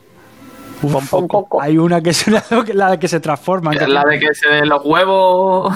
Son como unos tejones que tienen varias formas, tienen como una forma humana, una forma... Es una locura, Dios mío. Buah, una fumada muy gorda. Y luego pues eso tiene cosas súper bonitas en plan para niños, cosas más de aventuras, yo qué sé, tiene un poco de todo. Está, está muy bien, está súper completo. Tiene algo que conecta, porque yo, me acuerdo, bueno, este mismo año en la Comic Con, mi mujer Ana se compró, lo, lo vio ahí que alguien hacía pues un, hacía unas figuritas súper chulas y, y había una que era como, eh, como en una vitrina, pues un árbol con LEDs y lleno de kodamas de la, De la princesa Mononoke. de la princesa Mononoke, con cada uno iluminado, es muy bonito la, la esta, y, y claro, mi mujer se lo compró y no sabía ni de qué era. O sea, algo, algo conecta con, con, con todos, que, que luego es eso, que aunque no conozcas el, la, la serie, luego es que tiene unos elementos que te llaman muchísimo la atención. Mm. ¿no? Por eso yo creo que también el, la triunfada luego de, de merchandising que se crean muchas de estas películas, ¿no? Luego, una, una pregunta que yo siempre tengo acerca de, de Estudio Ghibli y tal, a la gente que le gusta y demás. ¿Pensáis que necesariamente las pelis de Hayao Miyazaki son las mejores entre el mismo propio estudio o no tiene que ver? ¿O vuestro gusto personal puede más, por ejemplo? Hombre, yo creo que sí que es cierto que se le ensalza bastante. No necesariamente tienen que ser las mejores, aunque en general, a mi gusto, sí que son las mejores. Queda un poco contradictorio, pero no, no No, soy tan ver. estricta. No, Digamos. desarrollándolo al fin y al cabo. ¿Y vosotros qué pensáis? Sí, a ver, yo creo que la gente tiene a Hayao Miyazaki como endiosado un poco, pero realmente yo creo que la imaginación que tiene este tío es lo que ha hecho triunfar al estudio Ghibli, sobre todo en las primeras películas. Yo a te- mí, como dice Patri, eh, no me parece que sea el dios que lo pone todo el mundo, pero me parece que las películas que él ha hecho son mis favoritas también.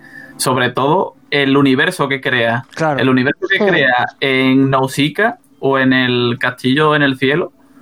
Esa mezcla entre naturaleza, eh, la evolución del ser humano. Es en que- Mononoke también lo podemos ver. Mononoke es que es redonda la Sí, película. Mononoke es la hostia. Yo de ahí tengo una confesión mm, culpable que tengo que hacer, porque siempre he escuchado eso, ¿no? Que, porque mucha gente lo dice, ¿no? Que la mejor, en verdad, o sea, a ver, la mejor, la mejor es la que a uno más le guste, yo creo, siempre digo, yo siempre opino Exacto. eso. Pero se dice que siempre como que la más redonda y tal ha sido Nausicaa, y yo Nausicaa no la he visto.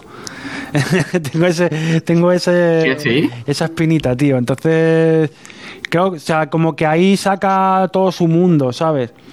Lo Sí, siento mucho que- de porque por eso el manga tenía tanto valor y demás. Y me encantaría, me encantaría echar el ojo, así que a ver si la ponen esa y, y tal. 1 de marzo. Yo todas las que, todas, bueno, todas las, iba a decir, todas las que no he visto las voy a ver, en verdad las voy a ver todas, incluso las que ya he visto. Ujú. Estos días ya me he visto cuatro o Sí. cinco y, y seguiré viendo y Eh, No, normalmente la gente suele decir que El viaje de Chihiro es la mejor película de, Pero, de Ghibli. a ver, El viaje de Chihiro- eso. todo. pero el viaje, Pero- el viaje de Chihiro, ¿por, por qué es la más comercial? Bueno, puede ser. Y Pero- eh, sí, no fue la que ganó un Oscar el viaje de Chihiro. Claro, sí. por eso, porque Bueno, es la que, ha- la que han visto en Estados Unidos. Ah, bueno. Claro, sabes, es que tiene, siempre tiene que ver ese, ese factor, influye demasiado. Para mí, eh, Mononoke es la que tiene mejor historia y la que todo culmina mejor, aunque el final es un poco ahí que yo lo llamo rarillo al estilo japonés. Eso que se lía cuando cierto personaje le sucede algo. Sí. Cuando pasa lo que sea. Nos hemos entendido. Eh, vale, pues eso me parece que es un poco raro, o por lo menos a mí me parecía raro cuando yo vi por primera vez la película, pero por lo demás, tenemos una historia que cumple súper bien su cometido. Aparte, algo que me gusta muchísimo de esta película es que el malo no es malo porque lo diga en el guion, sino que es una persona que realmente está haciendo bien para los humanos porque acoge a prostitutas, leprosos, los ayuda, los pone a trabajar. Simplemente que está intentando hacer evolucionar a los humanos puteando a la naturaleza. Mm. Y hay un choque ahí que es, o sea, me encanta porque es una persona que no es mala, pero para el mundo realmente sí. No sé si Claro. se me entiende Sí, sí, quiero sí. decir. Hmm. Y me parece que es precioso cómo converge todo. Y bueno, Nausicaa, como estábamos diciendo, yo creo que es una película que la gente no le da demasiada bola, pero que el planteamiento que tiene, yo creo que ahí está todas las ideas originales de Hayao Miyazaki. Claro, y a partir de ahí ha ido gestando todo lo que ha creado. Eso, eso es lo que, lo que yo siempre tengo entendido, ¿no? Que ahí es como que donde mete todo. Entonces, pues, joder, hay que verlo. Sí. De todas maneras, eh, del paquete que, que han puesto, ¿cuál es la que... ¿Con cuál os quedaríais? De las Son siete, ¿no? Las que han puesto. Sí. ¿Con cuál os quedaríais cada uno? Porco Rosso. Con Porco Rosso. Yo creo que también, tío. De las que han puesto esta vez, yo creo que también. Aunque Cuentos de Terramar me está gustando mucho, pero claro, para mí Porco Rosso ya es nostálgica. Ya como la vi muy pequeño y la he visto varias veces. Claro. Yo creo que me quedaría con Totoro. Y seguido de Porco Rosso, pero yo creo que me tira más Totoro. Yo no la he visto y me estáis picando, cabrones. ¿no Tienes que verla. Y si tú. Joder, a ver, la verdad. Yo, Soy un orejazo. Bueno, La tumba de las luciérnagas, quiero aumentarla porque me parece que es muy buena. Pero de este paquete, de este paquete. Bueno, es que como está en Netflix, pues por eso te, te la he inventado. Pero sí, yo... Es como la precuela. Estás haciendo trampa, Ishi, ¿no? No, no, no. De las que están ahí, Porco Rosso es la que a mí me gusta más también. Bueno, es que Cuentos de Terramar no la he visto y Nikki he visto la mitad, así que de las otras sí, Porco Rosso es la que más me gusta. Yo tengo que confesar que las, que las que más veces he visto son las más infantiles, tío. O sea, siempre me gustan mucho las pelis de, de niños y, y las- me las veo mucho, tío. Me las pongo para dibujar así de fondo y tal. Y, joder, es que Nicky la vi hace dos días. y Totoro también. Pues bueno, pues hemos hecho un buen repasico aquí de. Ya volveremos de con más. Estudio Ghibli. La verdad es que sí, bueno, y sobre todo yo siempre voy esperando algún estreno, alguna cosa nueva, ¿sabes? Hay que ser una película de estas. Eh, bueno, pues eh, ahora mismo en Netflix. Y siete pelis de golpe tenéis ahí. ¿Qué pasa han en hecho una- la, en la contraseña? No me gusta, han hecho una cosa mal, las han metido a cholón, tenían que haber hecho pues como hacen con las series, haberlas metido en plan paquete. ¿De a pocos? Claro, Vale. no, haberlas metido en plan paquete. Luego en una- estas plataformas cuesta mucho ver la zona de anime. Por o sea, eso. pone series, películas, tal. Lo dice, ya, pero ponme una de Tú las anime y así no. y no te salen todas juntas, ¿sabes? Eh, Ya, van todas sueltas, me traen una carpetica y ya me Eh, organizo tío, yo. No saben lo de la carpetita, no lo controlan. ¿no? O sea, al, al final ves lo que quieren. Carpetica, estudio Ghibli. Pero es que ves lo que quieren que veas ellos. O sea, ellos Al final- son. al final todo es manipulación. Es muy. Es que es difícil, tienes que ir tú a título, pero bueno. De hecho, yo es que ni me había enterado que, que- que lo habían subido, ¿no? Eh, es así. Eh, bueno, pues hecho este, este mini homenaje un poco a, a este pedazo de estudio, pues nos vamos a repasar pues uno de estos autores. Hoy cuidadico que viene la cosa hot, Cuidado. pero hot, hot. No sabéis hasta qué punto. Madre mía.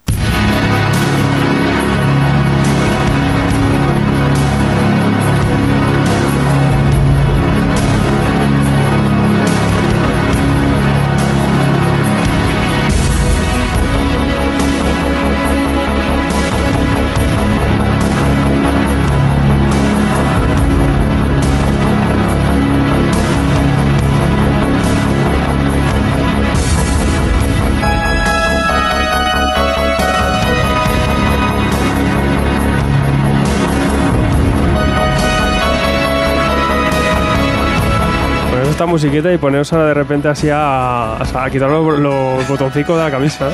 Escúchame, estábamos ahí Eh. a ver qué música ponemos aquí y al final es un pepino. Pepino, ¿eh? final, Sí, porque es difícil ojo. siempre poner música de algún autor. O sea, Cuidado, que viene el ¿Cómo cholín. ilustras un autor? Eh, yo soy el primero que reconoce que si he visto algún algún hentai por ahí, no me paro a ver los créditos. Pero bueno, hoy hoy tenemos repaso de, de un autor que quizás no conocéis tanto. Lo trae Donut. Se llama Toshio Maeda, otro clasicote. A ver, a ver, Autor cuéntame. influyente donde los haya, un campechano.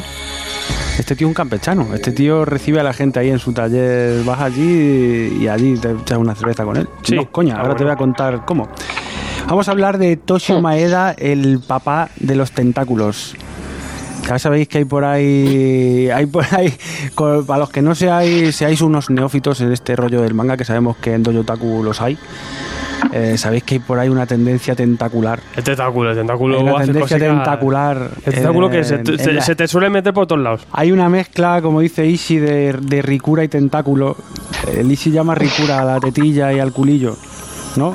Si no me equivoco. Exa- Exactamente. La ricura. Pues hay, Sí, una, sí. hay, una, hay una tendencia, un género que mezcla la ricura y, y lo tentacular, ¿no? Y vamos a hablar de el creador, de si él fue realmente el creador Del tentáculo y- sexual. y de la influencia Madre que eso ha traído, porque hoy en día Me estoy poniendo hot aquí. Cuidado, es Estoy que esto eh. ha, esto ha degenerado a lo largo de los años y esto ya hoy en día hay género de porno real, Sí, de chicas ya, con sí, sí.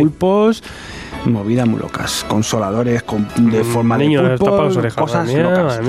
Aquí estamos entrando en la zona ya de tres rombos, porque ya no pueden ser dos. Hay, que, hacer- poner otro a, lo- a los chulús, a los, no, claro, es que hay, a lo- a hay los que hacer hay aceptación. Hay- aquí hay que ser abiertos, ¿no? Porque vamos a hablar del cruce de los tres mundos. Vamos a hablar de los monstruos con, con nueve penes tentaculares gigantes. En fin, la puta locura. Toshio Maeda, un mangaka que a sus 16 años, a los 16 años ya se fue el tío de, de- su Osaka natal a Tokio a trabajar de, de asistente de un mangaka profesional, el cual me he buscado por ahí y no he encontrado de quién, de quién ha sido este hombre ayudante. Pero bueno, así empezó su carrera el padre de uno de los subgéneros del manga, más concretamente del hentai en las décadas de los, los 80 y los 90, pues fue súper prolífico. Sí. Sabemos que ha trascendido sobre todo su manga, su obra magna Urotsuki Doji, la cual vamos a hablar un poquito ahora de su argumento y sus influencias, spin-offs y demás. Eh, pero como digo, empezó su carrera muy pronto y nada más a trabajar y demás. Y bueno, eh, tiene como registrados con su nombre unos 35 mangas que yo he visto. Algunos son continuaciones unos de otros y demás, pero al final tiene muchas más obras de las que han trascendido, por así decirlo, a, Occidente. Y como digo, en el 86 ya publica su, su obra gorda, su obra tocha, la que todo, por la que todo el mundo le conocerá. Seis volúmenes que nos cuentan la historia de Nagumo, creo que era, se llamaba, sí, Nagumo, que es un chavalín, el típico chavalín inocente que no sabe nada, no tiene, no tiene nada que ver, el pobre se mete en un embolado que la flipas, se va a ver de repente, como digo, en el cruce de estos tres mundos, que es nuestro mundo, de los Ningen, ¿no? los humanos, los Yujinkai y los Makai. Los Yujinkai son los hombres bestia y los Makai son los demonios. Tenemos a estos hombres bestia que, que vienen buscando al heredero de una profecía, el Mesías, que unirá los tres mundos, llamado el Chojin, que es una manifestación. Es un rapero muy. Ahora- hoy en día, hoy en día sí. Pero locutor. Hoy en día sí. Cogió el nombre de ahí, ¿eh? Lo contó en Sí, una sí, claro, entrevista. hombre, es ob- cierto, obviamente que lo he cogido de ¿Ah, aquí. sí? Sí, claro, Sí. hombre, obvio. Solo hay, solo hay este Chojin. solo hay este Chojin. Eh, el Chojin es un ser de luz que nacerá cada 3.000 años y unirá los tres mundos en una nueva época de concordia y paz. Y tentáculo. Pero ¿cómo lo hará? Destruyendo todo. O sea, que, que claro, que, Hace- que hace bien, un reboot. que bien hace el reboot. Que reboot y Viene a todo. después gloria. Muy bien. Estas razas, pues bueno, a los humanos ya los conocéis, son unos viejos conocidos nuestros. Los hombres bestia, al fin y al cabo, son eh, los yokais. Lo que pasa que en esta obra, pues hace su, su versión moderneta, ochentera, De, son pues eh, como hombres bestia con pelos cardados y trajes con hombreras y demás, ¿no? Pues, el rollo de la época. Y los Macai, los demonios, que su pasatiempo es violar humanas. Violar humanas para Sí, buen procrear. rollo. para procrear en pos de De su raza tentacular. de, de- de progresar ellos en su raza. Pero claro, Mm. va a venir el Chojin y va a arrasar todo. Algunos también es por vicio, ¿eh? Algunos también te digo que es por vicio, violan por Sí, vicio. porque. Les gusta violar. Porque hay sitios que por ahí no vas a fecundar. Claro, claro, hay sitios que Ahí dices, no "Joder, fecundan nada". pedazo bicho este bueno. no va a fecundar a esta mujer que no tiene nada que ver su raza. Pues él intenta igual. O sea, te digo que hay, los hay insistentes, ¿no? Y bueno, pues de esto trata Urosoki Doji y nos va a contar las peleas demoníacas que hay porque hay eh, dos posibles elegidos para ser el Chojin, no se sabe bien cuál es el Chojin de verdad y cuál no, y unos intereses que hay de, de un bando y de otro en protegerlo. Bueno, pues esta tama de demonios y tal, con la peculiaridad, esto que os digo de las violaciones, que como, como podéis ver todavía no he nombrado los tentáculos, ¿por qué? Porque realmente en un inicio estos tentáculos no provienen del manga, no provienen de Toshio Maeda, aunque sí después lo vamos a ver incluido y demás. Esto se fomentó en el anime. En el 89 se hizo un anime que es lo que conocimos principalmente en Occidente y ahí fue donde se explotó más esto que ya en el manga era un detalle, pero aquí se hizo como, por así decirlo, eh, uno de los puntos principales. Como el punto característico, que todos los monstruos tenían tentáculos para eh, eludir dibujar unos genitales que nos explicó nos explica Toshi Maeda que era ilegal. Entonces se buscaban sus manias ellos para hacerlo y para mejorar esas historias de erotismo que había, porque un detalle que no he dicho, bueno, que Toshio Maeda, antes de ya encontrar su estilo definitivo, por así decirlo, pues sí que se estaba eh, prodigando en el terror, el misterio y siempre un poco en el erotismo. Así que ahí pues lo mezcló todo y de ahí salió esta, esta maravilla llamada estilo de la violación tentacular, ¿no?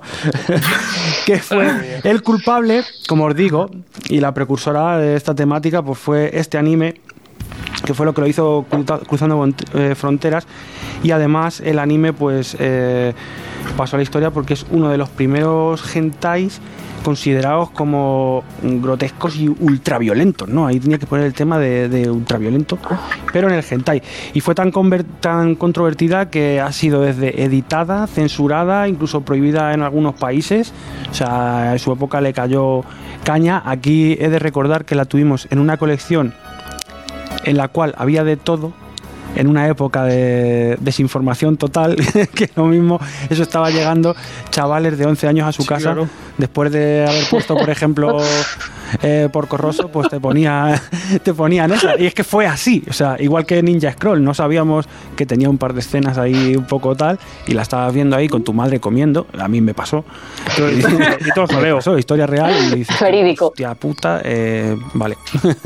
me quitaron la cinta y bueno, en fin. Me quitan las Así- sí, sí, sí. tremendas declaraciones. Y bueno, lo que sí. Esto la vi en la tele, ¿eh? De chaval. Yo la vi en la tele. Urosuki Doji.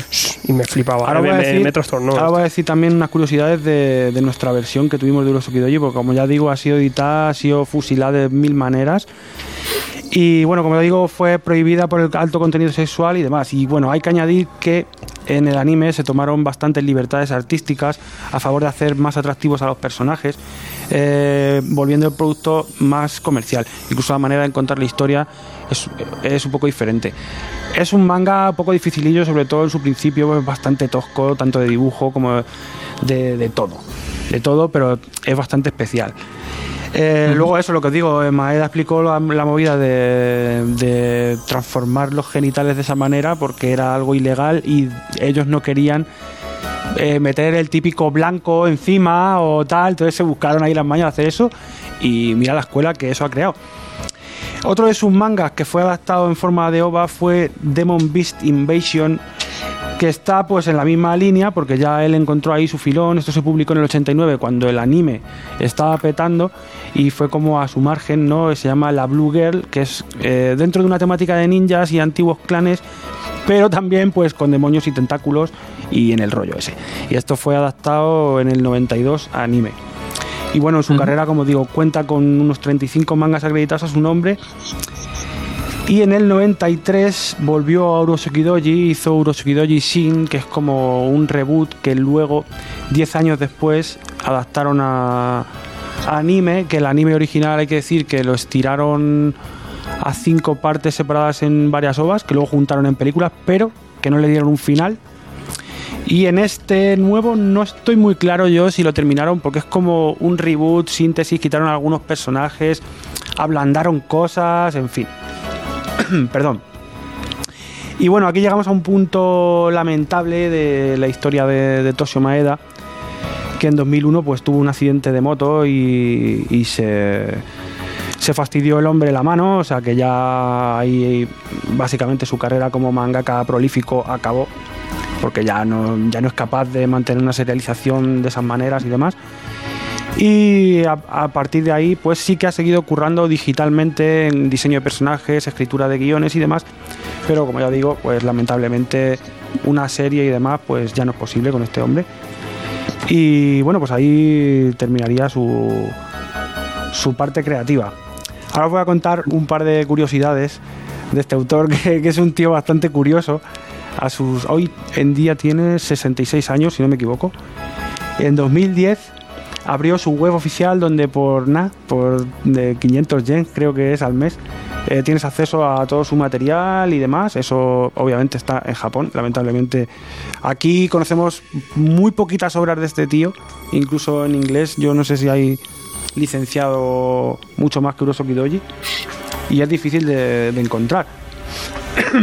Lo que os digo de que es un artista cercano es porque es bastante conocido que, que el tío, si tú pasabas por allí, él aceptaba ahí visitas al taller, Que es un campechano. te sacaba una cerveza, te explicaba lo que estaba haciendo, te- el- además... Oh, que con prisa eh, no iba. Sí, sí, además que hay imágenes de su estudio es un taller a pie de calle, a, a pie de planta, ¿no? Y, y es el típico con mil mierdas ahí hechas pilas, ahí el ordenador encima de donde está dibujando en papel. Bueno, en fin, ten- pilla. tentáculos que le salen de los botes de los bolis, no sé qué, tal. es, es un nota. Y como tenía tantas visitas, eh, acabó haciendo eh, visitas como en grupo organizadas. Cobra un, cobra un precio módico. para birras. Sí, sí, cobra un precio módico y te recibe en su apartamento, te tomas unas birras con él, se va contigo a Quijabara, él te guía por Quijabara, que vayas a tiendas frikis, supongo que te llevará donde haya merchandising suyo o algo de eso. Está, está curioso. Y bueno, como sabéis, en 2016 estuvo por nuestras tierras con el motivo de la licencia de Urosokidoji por parte de Yogu y aquí llevo la sartén que me la traía preparada para la puya, no, bueno, no se me va a, a escapar.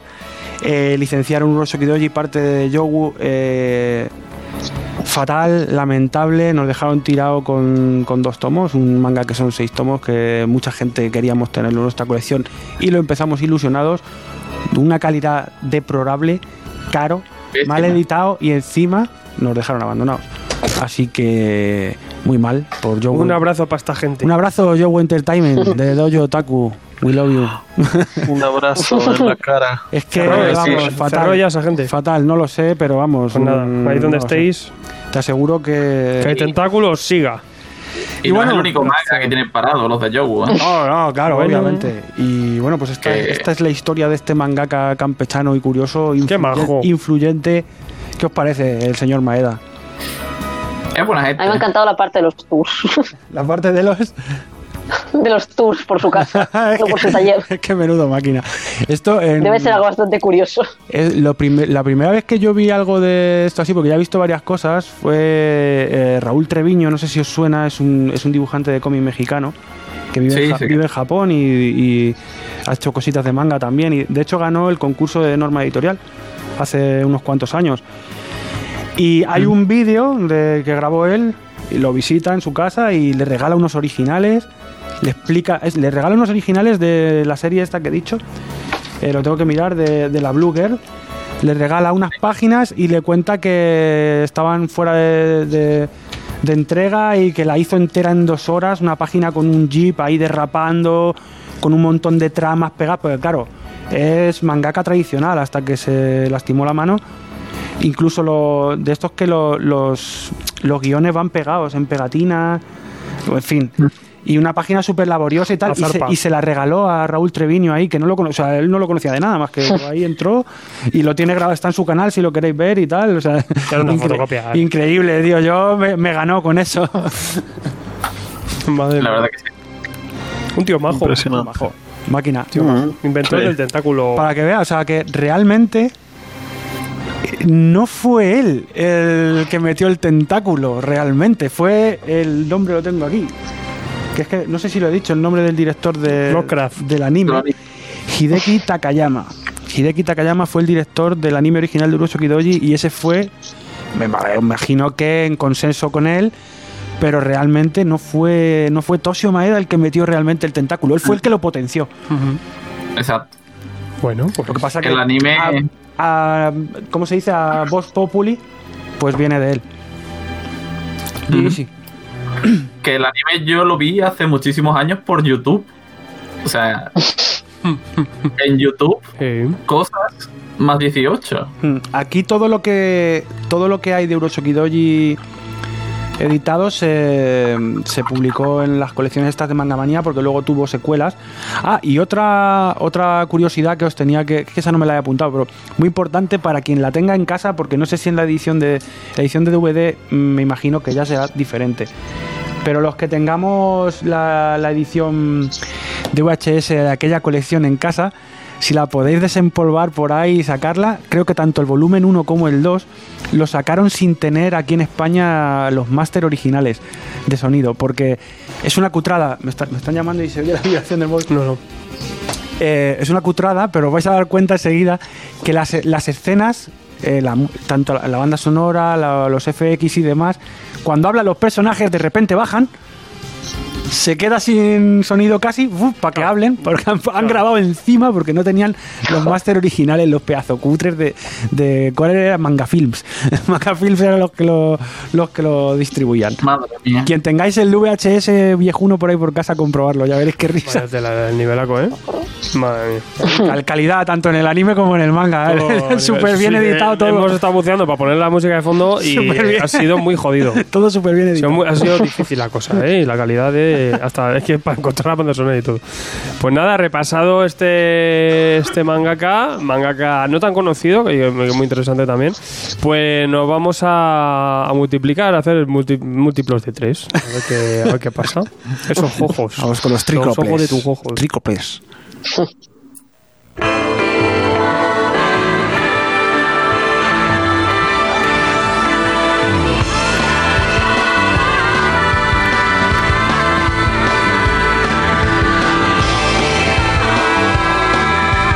hablar rápido porque la música está de traca. es que esto es más underground que los tentáculos. Es que estoy, estoy flipando. Esto es de la época que se inventaban los animes, tío. Madre mía de mi vida. Pues nada, hablamos de un clásico que ahora lo está reeditando Ibrea. Yuzo, Yuzu, Yu- ¿cómo es? Yuzo, Yuzo Takada. Takada. Eh, 3x3 ojos. 3x3 eyes. eyes. Vamos, nueve ojos. O sea, que, Nueve. que manera de total. complicar la vida. Y, y bueno, pues aquí vamos a hablar de, de yokai, de gente humanizándose y cosas raras. Inmortalidad. Tenemos aquí a nuestro corresponsal internacional, Seba, que nos va a hablar un poquito. Cuéntame, necesito saber de qué va 3x3 ojos, porque yo lo he empezado y no lo tengo claro. No, bueno, como bien dijiste, es de Yokais. La historia es una historia bastante simple, pero compleja a la vez y la verdad debe haber sido muy compleja porque el manga original de 3x3 ojos alcanzó el importante número de 40 tomos. 40 tomos que salieron en Japón, este, ya te digo, salieron hace un par de años.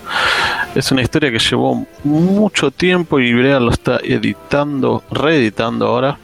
Por, y lo está editando en una edición Bunko, una edición Bunko que van a ser solamente 24 tomos.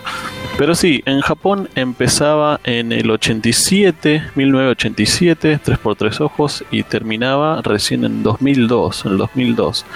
La obra de eh, Yuzo Takada, como dijiste, y es este de Yokai. Yokai es una obra, una historia sencilla, donde vemos a una muchacha llamada Pai, la cual es miembro de una raza de gente inmortal. Inmortal que lo que hacen están viviendo secluidos, apartados de la humanidad, pero Pai es la última, no sabemos por qué, es la última de su raza y eh, se encuentra ahora en el Japón moderno, Japón actual, que está buscando a Yakumo. Yakumo es eh, un muchacho común y corriente que va que estudia, que está trabajando, pero ¿por qué está buscando a Yakumo? Porque el padre de Yakumo era un científico que estaba justamente investigando toda esta raza y eh, después de que se muere, el padre le pide que vaya a, a Japón y que busque al hijo porque el hijo la podría ayudar a Pai. ¿Y con qué la quiere ayudar a Pai? Justamente Pai quiere dejar de ser inmortal por alguna...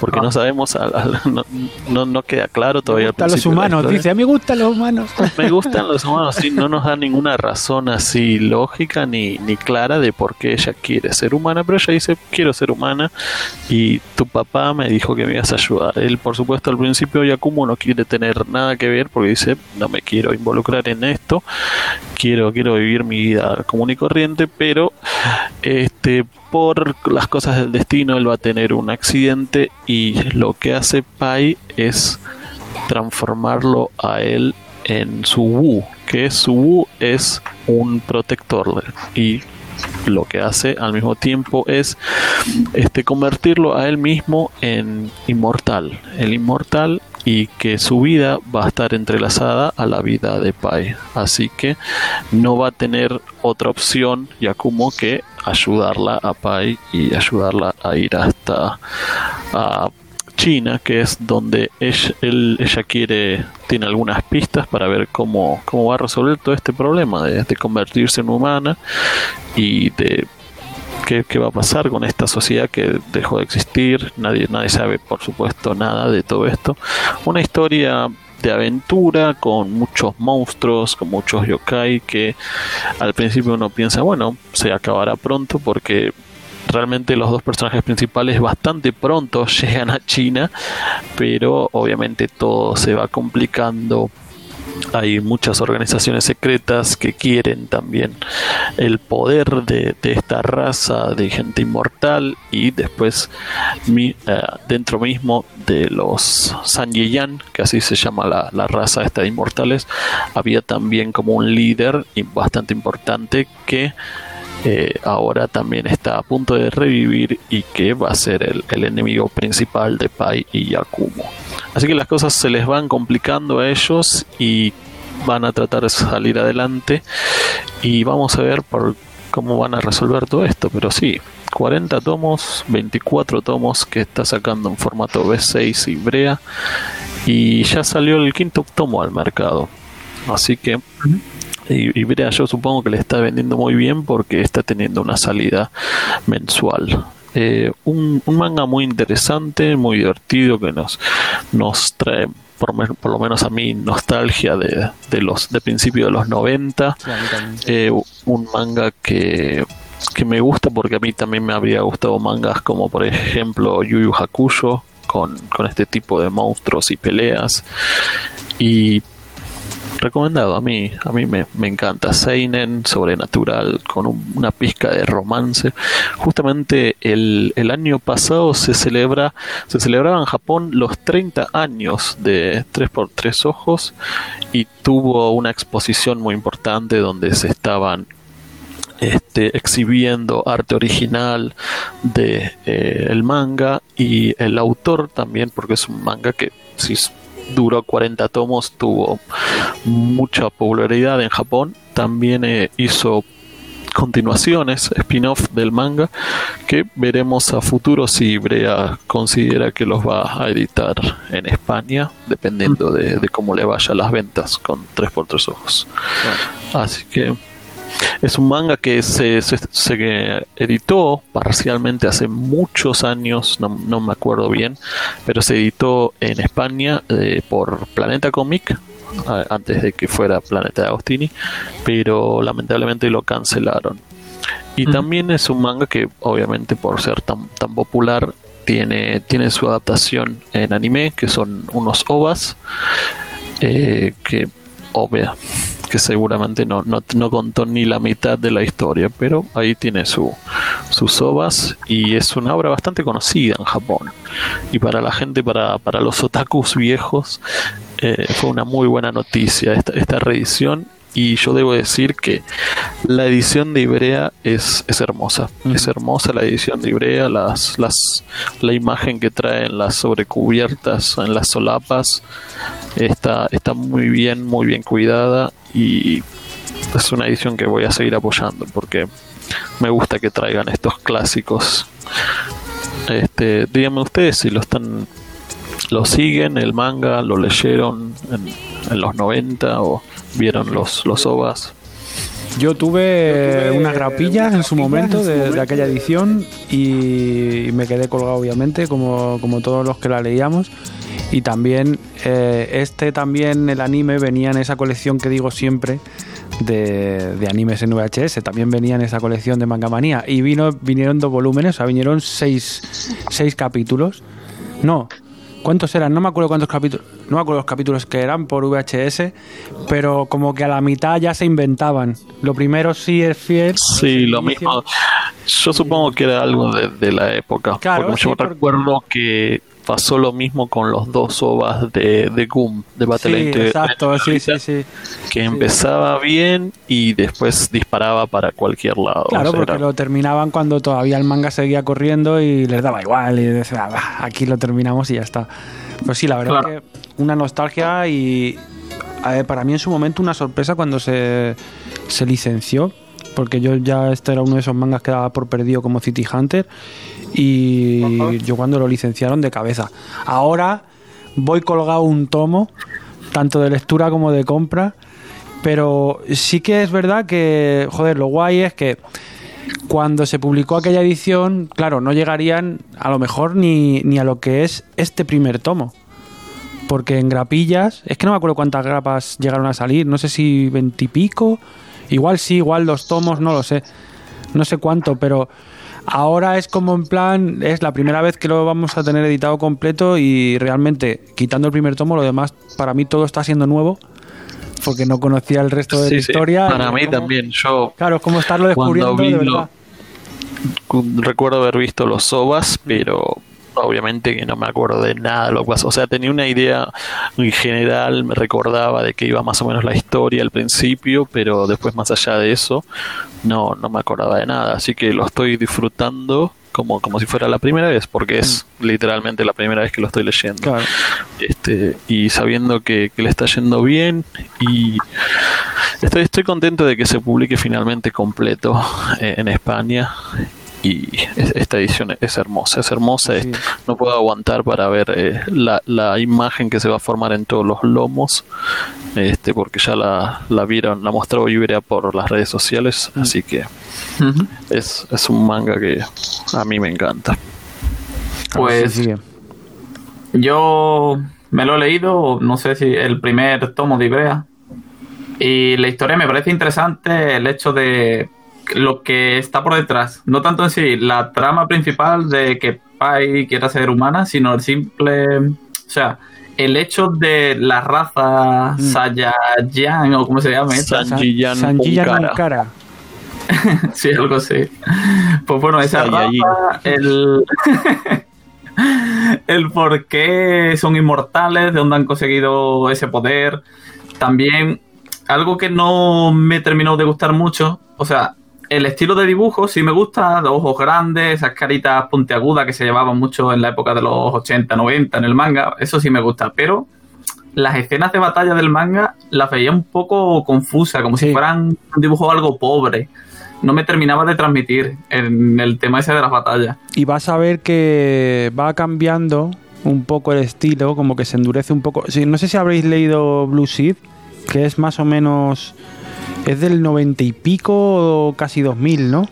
Si no me equivoco, ahora es que no me acuerdo de la fecha. Y ahí el, No es- sé. el estilo de Yuzo Takada es más o menos como el, como el estilo que luego. Es más como el estilo final que tiene en, en 3x3 ojos, ¿no? Que es como un poco más durillo. Y-. Pero al fin y al cabo tiene un estilo muy propio Tiene un estilo bastante definido, muy suyo, tío, y, y me gusta. Sí, Sí, sí. dibuja los peores culos del mundo, eso también decir. Al igual que Katsura dibuja los mejores culos del mundo, este dibuja los peores. Un culo carpeta que le hace a la Pai que, que yo no sé. Pero luego también una cosa que, que lo estábamos hablando antes Alfred y yo. Sí que es verdad que peca eh, al principio. A ver, yo. El inicio que- es insoportable. Claro, los- O sea, los- eh, se a ver, entiende fatal. Yo te digo que los lectores de manga y Yo no he entrado, ¿eh? estamos muy acostumbrados a ese tipo de inicio porque tienen que ser un inicio que te venda lo que va a ser el manga nada más empezar en una revista. Entonces, Está los primeros manera. capítulos, sobre todo antes, pasa lo que pasa aquí, que es muy abrupto. Es de repente, eh, este es el personaje, esto es lo que tiene que hacer, venga que nos vamos de viaje, ya estamos en China. ¿Sabes? Sí, O sea, este Sí. es inmortal, así de repente tal. Pero claro, hay que tener en cuenta que el manga llegó a tener 40 tomos. Entonces, esto va a llegar un momento en el que se va a calmar un poco la cosa y se va a ir desarrollando a otro ritmo. Al principio sí que es verdad que es muy abrupto. Mira, por ejemplo, el del héroe del escudo. De- es, en cuatro páginas está ya el tío en el mundo de fantasía, ya le ha pasado la movida y ya, y ya es un héroe. O sea, como que todo muy deprisa, porque claro, al ser publicado en una revista, quien no lo conozca, en cuanto pase las tres primeras páginas, tiene que saber ya si ese manga le gusta para seguir leyendo o no. Y si no, van a pasar a otro. Entonces, eso hay que tenerlo en cuenta y más viniendo de esa época.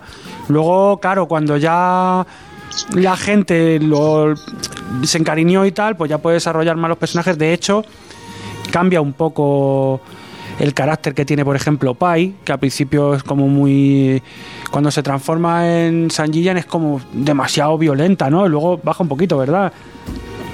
Sí, eso es cierto. Eh, yo la verdad no recordaba eso de, de la primera vez que lo vi y, y fue como tuvo un shock que, Mm. que tenga esta personalidad doble cuando, cuando se, transforma, se transforma en Sanjira. O sea, no es un- una transformación física, sino más bien psíquica, pero me, me, me sorprendió muchísimo eso es también. un poco como Lance de Dragon Ball. Es como súper tímida Sí, y súper tal, y de Sí, sí, repente sí. es un Y de demonio. repente, sí, la insulta, dice que es un inútil, que no sabe Sí. hacer nada. Como que, ah, Pero luego sí. eso se, Pero, eh, se baja un poco. Sí. Y además ella es la, la, la que recuerda todo, la que tiene todas las, las respuestas, pero no le quiere decir nada.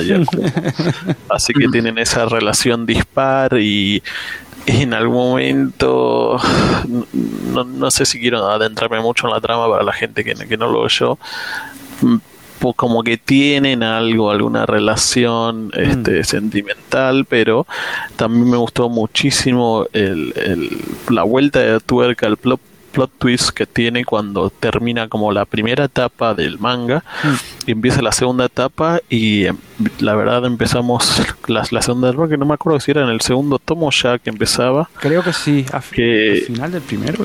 que ¿o era, o era al final del primero o, en- o a principios del segundo tomo que empezamos la, com- la historia como de cero en un Sí, lugar es así al como final del primer tomo, el capítulo como 12, diciendo, que sí. se- él lo marca como segunda parte. se- la segunda parte y es como bueno borramos todo lo que y empieza como la historia de nuevo Claro. o sea si bien la historia sigue los personajes están posicionados eh, como diciendo qué es lo que está porque uno empieza a leer y dice por qué está pasando Sí, esto tienen ¿Qué otra con consistencia y ahí me, yo me creo que pareció muy interesante eso. ahí yo creo que replanteó un poco Yuzo Takada en cuanto a porque igual eso pasa muchas veces que a lo mejor el proyecto claro tú haces un proyecto a ver si funciona y más de allá no tienes no tienes desarrollado. Entonces ya a ojos de que ya sabía que iba a ser un manga largo empezó con, con otra construcción yo creo desde abajo Hmm. y, y es un manga que va desarrollando mucho a los personajes, yo creo, más que por lo que decía Ishi de eso, de que la confusión en las batallas y eso, que sí que es verdad que luego va cambiando el dibujo un poquito y tal. Pero para mí, sinceramente, el estilo de dibujo luego que se vuelve como un poco más duro y tal, a mí este dibujo más clásico, más redondito, del principio casi me gusta más, ¿eh? Como que- No, yo, yo te lo he dicho, el estilo de dibujo de él, de ojos grandes y, y el estilo de esa época me gusta mucho. Sí, la expresión pero- de la acción, dices tú.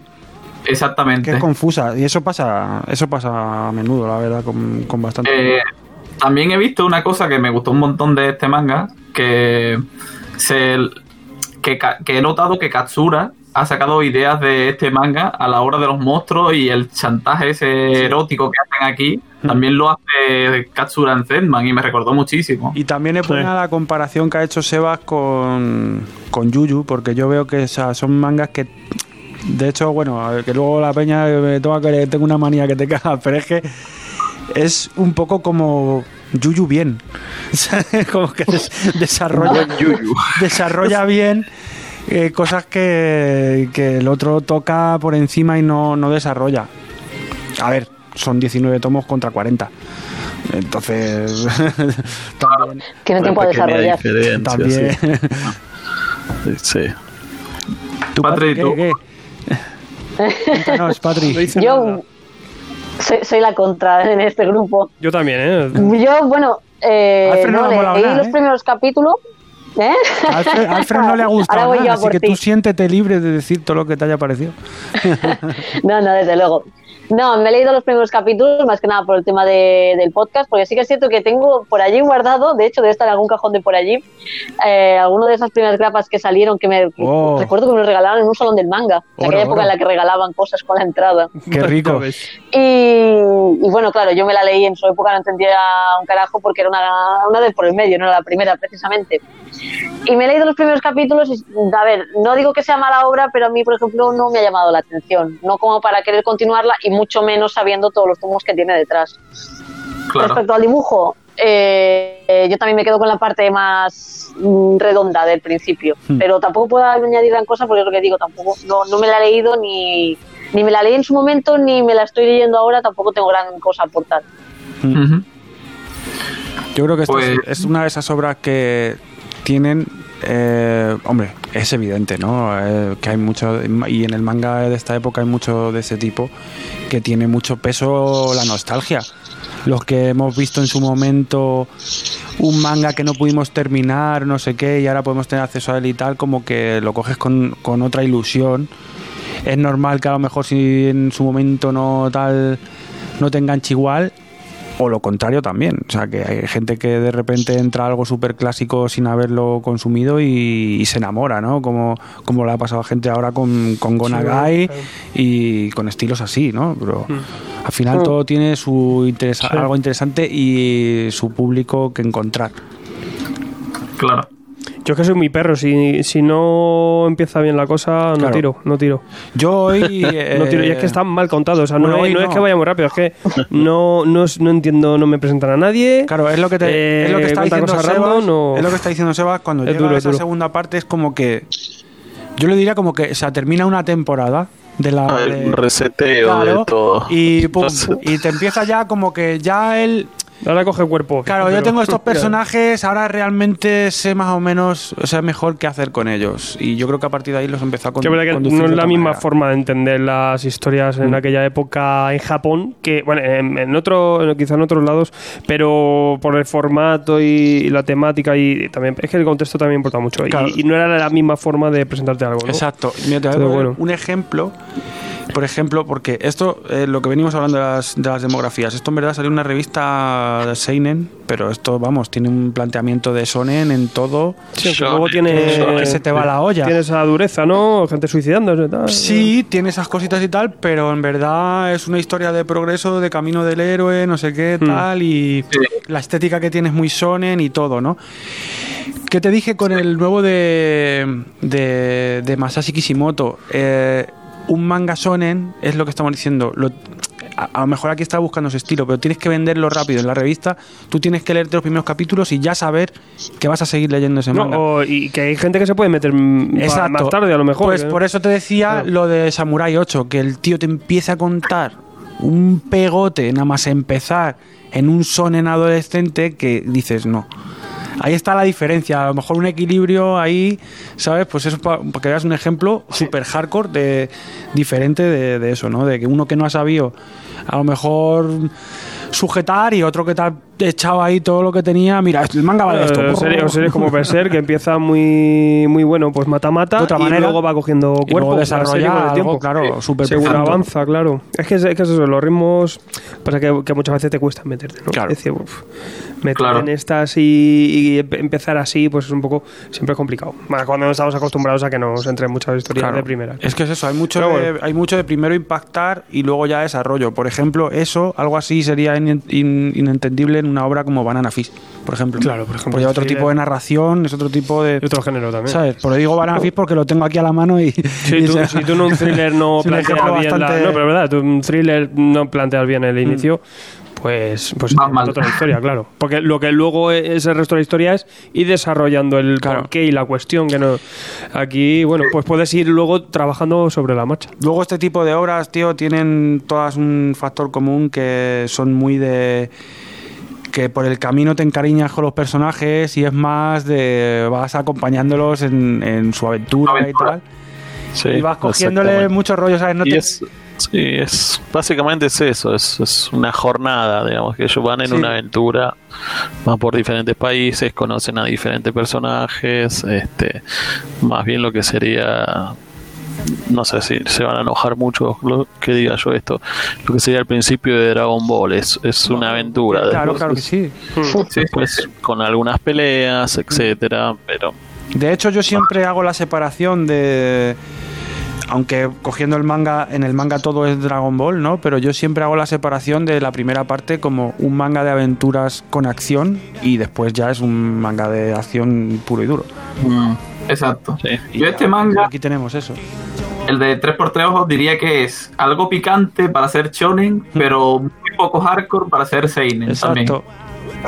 Eso es que en esa época no sabías bien, tío, porque al mismo tiempo. Estaba, estaba así, los, la diferencia estaba como muy así Sí, al mismo tiempo, claro. Pero- eh, ¿Cuántos años shonen en ese entonces. se llegaron a solapar eh, Puño a Estrella del Norte con esta, por ejemplo? Bueno, Creo que sí, por año. Ah, sí, yo creo que sí. Y al mismo tiempo pues tenías Puño a Estrella del Norte en la Sonen Jump y esto en una Seinen, ¿sabes? Es que eso Sí, sí. ya te digo que tendríamos que hacer hasta boicot, a la boicot a las demografías. Esto nos da para un debate en otro programa. sí, sí, sí. Es un tema recurrente últimamente, la verdad, porque es que hay cosas que son mm, y para nosotros inentendibles. A ver, al fin y al cabo es una cosa de otra cultura, pero aquí es que no- aquí sí que no tiene sentido, por ejemplo. Y sí, no, no tiene sentido. Si por ejemplo Hokuto no Ken salía en revistas Shonen, eh, salió de- del 83 a 1988. Sí, había un momento en que estaban los dos ahí juntos. Y esta sale en una revista Seinen. O sea, yo pienso que fue Seinen por los, los, los desnudos que después van disminuyendo increíblemente en, la, en, la- en el primer tomo. Que hay muchas escenas donde, donde parecen eh, ninas en pelotas. eh, ah, sí. bueno, la típica que viene el monstruo yokai.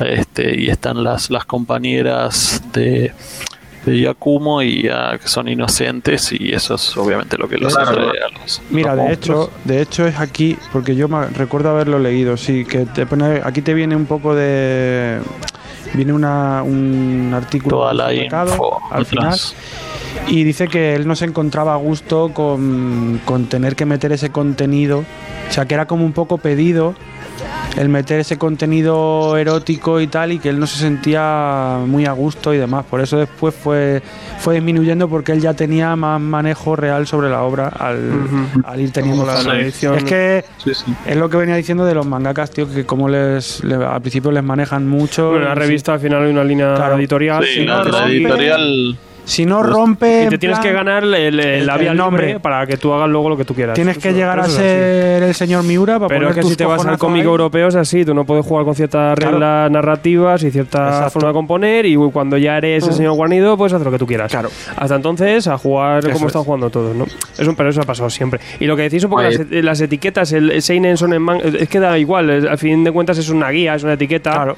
que se pone, que al final, eh, a fin de cuentas es, o, el- o en este caso la revista o el autor el que se la quiere poner, ¿no? Es un poco como el término novela gráfica, no hay una regla escrita, no hay, es- no hay nada que existe, es simplemente que el autor decida llamarle a su, a su obra así. Es tema editorial. Claro, o, o simplemente la palabra manga. A veces que se, se llega a decir, eh, el cómic no es manga, como que no. El cómic, es que manga es, es la forma japonesa de decir cómic. Un cómic es un manga y Al un- final es una, y un- es una etiqueta. es cómic japonés Claro, sí, ya es- está. Y, Y un cómic es un libro. Y un cómic, Eh, y un no- cómic que no es un una- manga. o sea, no es una planta. Pero es un una forma de, de- de nombrar algo para que te sirva de cierta guía. Luego hay mil cosas que están a caballo, mil cosas que no que son in- inetiquetables y algunas que otras que sí, que son sota caballo y rey. Pero simplemente es, es una guía que nunca hay que tener como dogma. Simplemente esto es un seinen muy bueno. Pues. Pues, Pues. Donut, algo que este autor dice que no le gusta es lo que ha cogido Katsura para Zetman, porque me parece que lo aprovecha súper bien eh, las escenas estas tipo picantonas eróticas de monstruos en el inicio de Zetman Hmm. y que eh, Sí. este autor dice que al principio lo puso ahí como por poner porque se lo decía en la editorial Sí. y pero realmente ahí Katsura fue donde cogió una de las ideas para iniciar también Claro. su Zetman. Lo que Y a pasa mí me es que- parece que es genial, ¿eh? El, Lo el que inicio. pasa es que estamos hablando, Easy, de uno que hace unas ricuras muy hermosas y otro que, bueno, en fin. es que Bueno. solo tienes que pasar Se- se not- sí, se notaba que no lo hacía porque quería, porque no. cuatro paginitas y ves un, un culo Carpenter por aquí que dices, pero vamos. ¿Qué dices? Sí, o sí. Pero, Sí. pero Zedman, Bueno. ojo, Zedman, ojito. Zetman Sedman es, acuerdas de él. es una mezcla de varias cosas. Eh, La, la gente que leyó Devilman, ahí hay Sí. una clara influencia de Devilman es- enorme, más allá del diseño del personaje principal, sino también de hay una escena que es igual en Setman, tanto en Setman como en, en ¿cómo se llama? Devilman. Devilman. Este, hay una escena que yo cuando la leí dije, ah, así que de acá viene. Y Claro, yo- o sea, al final se influencian unos a otros un montón. Sí, mira, acabamos de hablar de Toshio Maeda, influencer, el tenticular. La, Ten- Tentacle Master.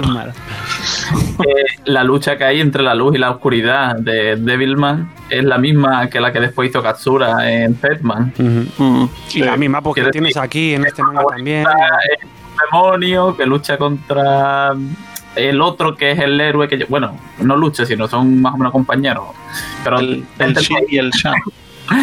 Sí, las dos caras de la misma moneda. Eh, la escena que a mí me, me pareció que era igual era cuando, cuando los monstruos aparecen así en una pantalla en, en casi todas las televisiones del Ah, mundo. sí.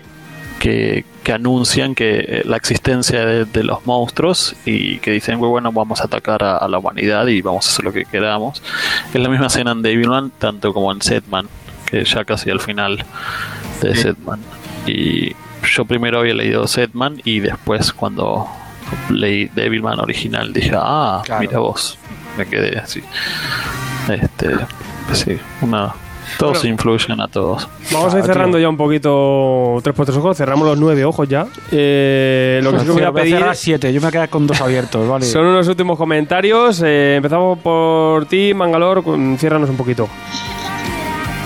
Am, una obra de tres por tres ojos. eh, si te gusta todo esto de, de monstruos y peleas y aventuras, recomendables. Y más, como dijo Donut, para la gente que le pega así el, la nostalgia Claro. para, para finalmente tener este- esta obra. Si no, sí, yo, yo entiendo realmente a la gente que, que la va a dejar pasar, no hay nada de malo. Este, pero por ahí darle una oportunidad porque 40 tomos, este, así que hay mucho para contar y, y qué sé yo. Es, es- a mí me gusta, estoy, estoy emocionado por, por este manga. Este, de verdad. Eh, Patri. 40 tomos se dicen pronto. no pasa nada, dando una oportunidad a todo lo que se os ponga por delante. Si os gusta bien y si no, no pasa nada. Claro. Al siguiente. Un poco. Eso es así. Este es el anime más jodido también. eh, El anime este es un poco jodido. Es jodido, era jodido. Sí. Ya con la música ya se los yo- inventaba, si es que se los inventaban. tío. Sí, anime random. ¿Por qué inventas? Sí, sí. Ichi, dime ¿qué pasa? Esto- Cuenta- cuéntame aquí está conclusiones. Que- sentencia. a mí los tomos que he leído mm, está entretenido pero tampoco sería un manga en el que yo comenzara por el hecho de que tiene 40 tomos sobre todo Bueno, bueno, Bueno, 24. digamos- se hace resumido, 20 y pico. Digamos 24, que quien lo está escuchando ahora se va a 24 asustar. Es verdad, es verdad. 24. Dentro de lo gordo. 24 tomos gordico y bien. 24. Salen bien de precio y todo. muy hermosos.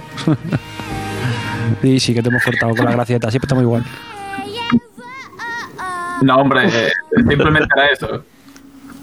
Yo creo que el que quiera probar, que inicie con los primeros tomos. Primeros dos tomos, no te quedes solo con el primero y ya ahí ves más o menos si, si vas de tu palo. Claro, llega que es la segunda parte, a ver qué te parece realmente cuando la cosa empezaba a ponerse un co- poco consistente y ahí ya decides. Claro, y si no, pásate a Yokai Watch. Claro. Eh, Donut.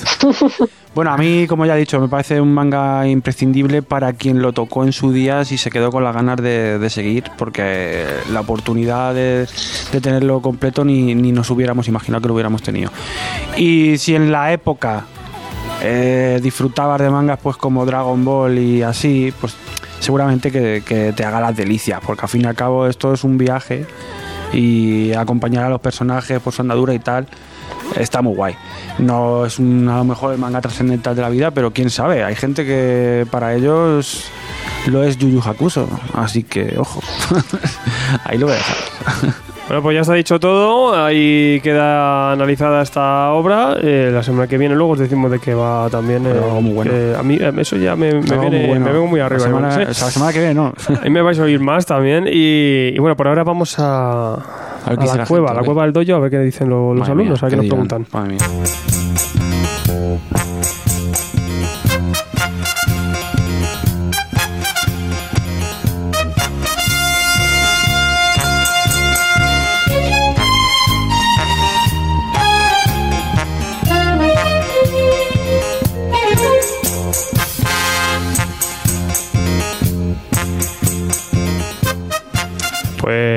Ahí estamos, ahora mismo. Aquí en el, en el torneo. Nos hemos quedado tranquilos. En el Dragon Ball están de torneo también. Dragon Ball siempre Dragon, está- Dragon cuando- Ball Super. cuando no hay que me leo están de torneo. Cuando no hay día. torneo en Dragon Ball. Madre mía, ¿cuántos torneos llevará ya? Ya solo hay torneos y pelos de colores. Está fa- pero, Pero, pero- pero- pero me gusta, yo lo compro. Se van al, al torneo y luego a la tintorería. Sí. bueno, eh, a la la Se pelu. mete a la pelu, haces Hago con la pelu todo el día. Bueno, pues vamos a responder algunas de las preguntas en directo desde nuestro Patreon, que la gente puede ver esto en directo. Es- son los privilegiados, porque esto- que- ¿quién quiere ver esto en directo? No lo sé. Pero hay gente como Oscar Florido que sí. Dice alguien, eh, bueno, nos preguntaba, dice, me regalaron eh, no hace mucho los tres primeros tomos de El Lobo Solitario y su cachorro, que también quiero traer aquí. ¿eh? Qué suerte. Sé que es un clásico y que tiene buena crítica, pero son 20 tomos. Es tan buena para seguirla, aún no me he leído ninguno. Hijo mío, pues. la respuesta la tienes en tu estantería. pues ponte a leer si lo tienes ahí. Además, ya ves, Sí. no tienes uno, tienes tres, así que con uno a lo mejor te quedarías con el yo que sé. Pues léete los A tres. mí me parece ya. muy chula. Y luego piensa que toda la. Es que cada vez que ves una película o algo, que es, que es que es un hombre cuidando a un niño. Mira, el Mandaloriano, el sí, Mandalorian sí, sí, ahí en Disney Plus. Es que es esto. Es el lobo solitario y su cachorro. Y al final, al fin de cuentas, es una historia de samurái, de Ronin y tal, redención. Todo a pinceladas. Sí que es verdad que esto es primigenio. Te puede sonar a cosas ya que ya has visto, pero es que claro, Mm. Pero porque esto vienen de ahí. piedra angular que viene de aquí. Claro. Entonces, yo qué sé. Sí que es verdad que es voluminosa. A mí también me echa un poco para atrás tenerla, tenerla y acumularla. Tiene un valor brutal lo del arte que tiene, ¿eh? que está hecho como un rollo súper tradicional con Claro. pincel. Claro, con las pinturas. eh, ¿Cómo es? Ukiyo-e. Mm, Ese rollo. Así. ¿Qué, ¿Qué opinan los sensei de, Te iba a de decir este Sumie, clásico? pero Sumie es otra cosa. Eh, Yo no lo he leído, pero si tienes tres tomos, ponte a leer. Y si no, pues nada, ya estarás a tiempo de deshacerte, pero con tres tomos ya te puedes hacer una opinión bastante, bueno, puedes conseguir una opinión bastante formada, yo creo que de la mayoría de obras. No sé si de estas. Sí. Sí. Aparte porque son tomos bastante gordos la reedición esta nueva de Planeta, que con tres además- tomos tienes bastante. Mira, igual que estamos diciendo con tres por de ojo, yo es que considero siempre, depende, a ver, si, si te parece un truño nada más empezar y tal, yo soy partidario de no seguir, porque no pierdas el tiempo, hay muchas cosas que te pueden gustar. Pero sí que considero que no con un tomo no te haces a la idea bien de algo. O sea, en plan, joder, tienes tres, pues ahí lo tienes, tío. ¿Sabes? O sea, leer Sí. algo más. Hay que confirmar, es, ¿no? Es gracioso que, que con el estreno de Mandaloriano ha subido la venta de, de Lobos y su Sí, ¿no? cachorro. Mucha gente venía a comprarla, hemos tenido que reponer varias veces. Por ejemplo, nosotros Para aquí. que vea, para que vea. O sea que, que fijaos un poco la, la cosa. Sale, sale esto y, y la gente recurre a la. a- pues al final a lo que está haciendo original. mucho. pues ¿no? eso es bueno, tío. Eso, Claro, es que hay muchos western también que tienen mucha base. En la, en Eso- Samurai tenéis esto, lo Sí, que sí, vino después en el western. Es así. Si, si te gustan películas de samurai, películas tipo Kill Bill, eh, mangas como Lady Snowblood, Claro. todo eso, sí, es, es un manga que te va a gustar. Y como ya dijeron, es lo original de donde salió todas las, las otras ideas. A mí es que Koike y Kojima, que son los creadores de, de esto, me sí. encanta esa dupla, tío. O sea, tengo el carterista, Y- ahora Hanzo el asesino, el camino del asesino y son mangas geniales. Sí. Y algo que, tiene, que tienen que entender la gente, que no hay ningún apuro por comprar las cosas. Este, si son 20 tomos, de a poquito, vamos comprando una vez cada dos meses. Eh, no van a dejar de existir inmediatamente mañana todos los tomos. Puede ser que alguno se agote, pero siempre hay tiendas como hey, tomos y grapas. Vas, preguntas ahí. Pues te digo yo cuando compré Hell- yo compré Hellsing a los 17 años después de ver el, el anime y de fliparme y incluso lo había leído, pero me lo compré pues dice, joder, que no la tengo, la voy a conseguir. por ahí y tal. La conseguí hecha También es verdad que los lectores de cómic es que eh, los tienen ansiados a los, a los pobrecicos míos. Están, claro, o sea, Claro. se les acaba los tal, Bueno, pero también es verdad que se quedan se muchos, pasan hay muchos manga mangas que se quedan inéditos. igual. Se quedan inéditos, como el que estáis hablando, los tentáculos. Y, y bueno, pero sabiendo que ya está, Claro. o sea, que ya lo tienes, pues sin problema. Por lo menos existir existe. O sea, que te lo haya cortado una editorial no quiere decir. O como en el caso de Vagabond, que nos pregunta en Instagram, eh, Gaby Kimacho dice: Opinión sobre Vagabond, ¿la continuará el maestro Inoue? Opinión que vamos. Eso no lo sabe ni no, güey, seguro. Yo, opinión de Son ese de estas manga- que no acaban nunca. esa- y y hoy en- aún así estamos ahí. Esta sí, la compramos, la leemos y. Vagabond es un manga bajado de los cielos para hacer el disfrute personal de Y cualquier que persona acabe, que, que le no, guste que tal, cualquier sí. tipo de arte a cualquier nivel. O sea, Vagabond es la hermosura hecha historia contada en papel. Es que es una barbaridad. Vagabond es Me encanta, el Vagabond. cielo en tus manos es Vagabond.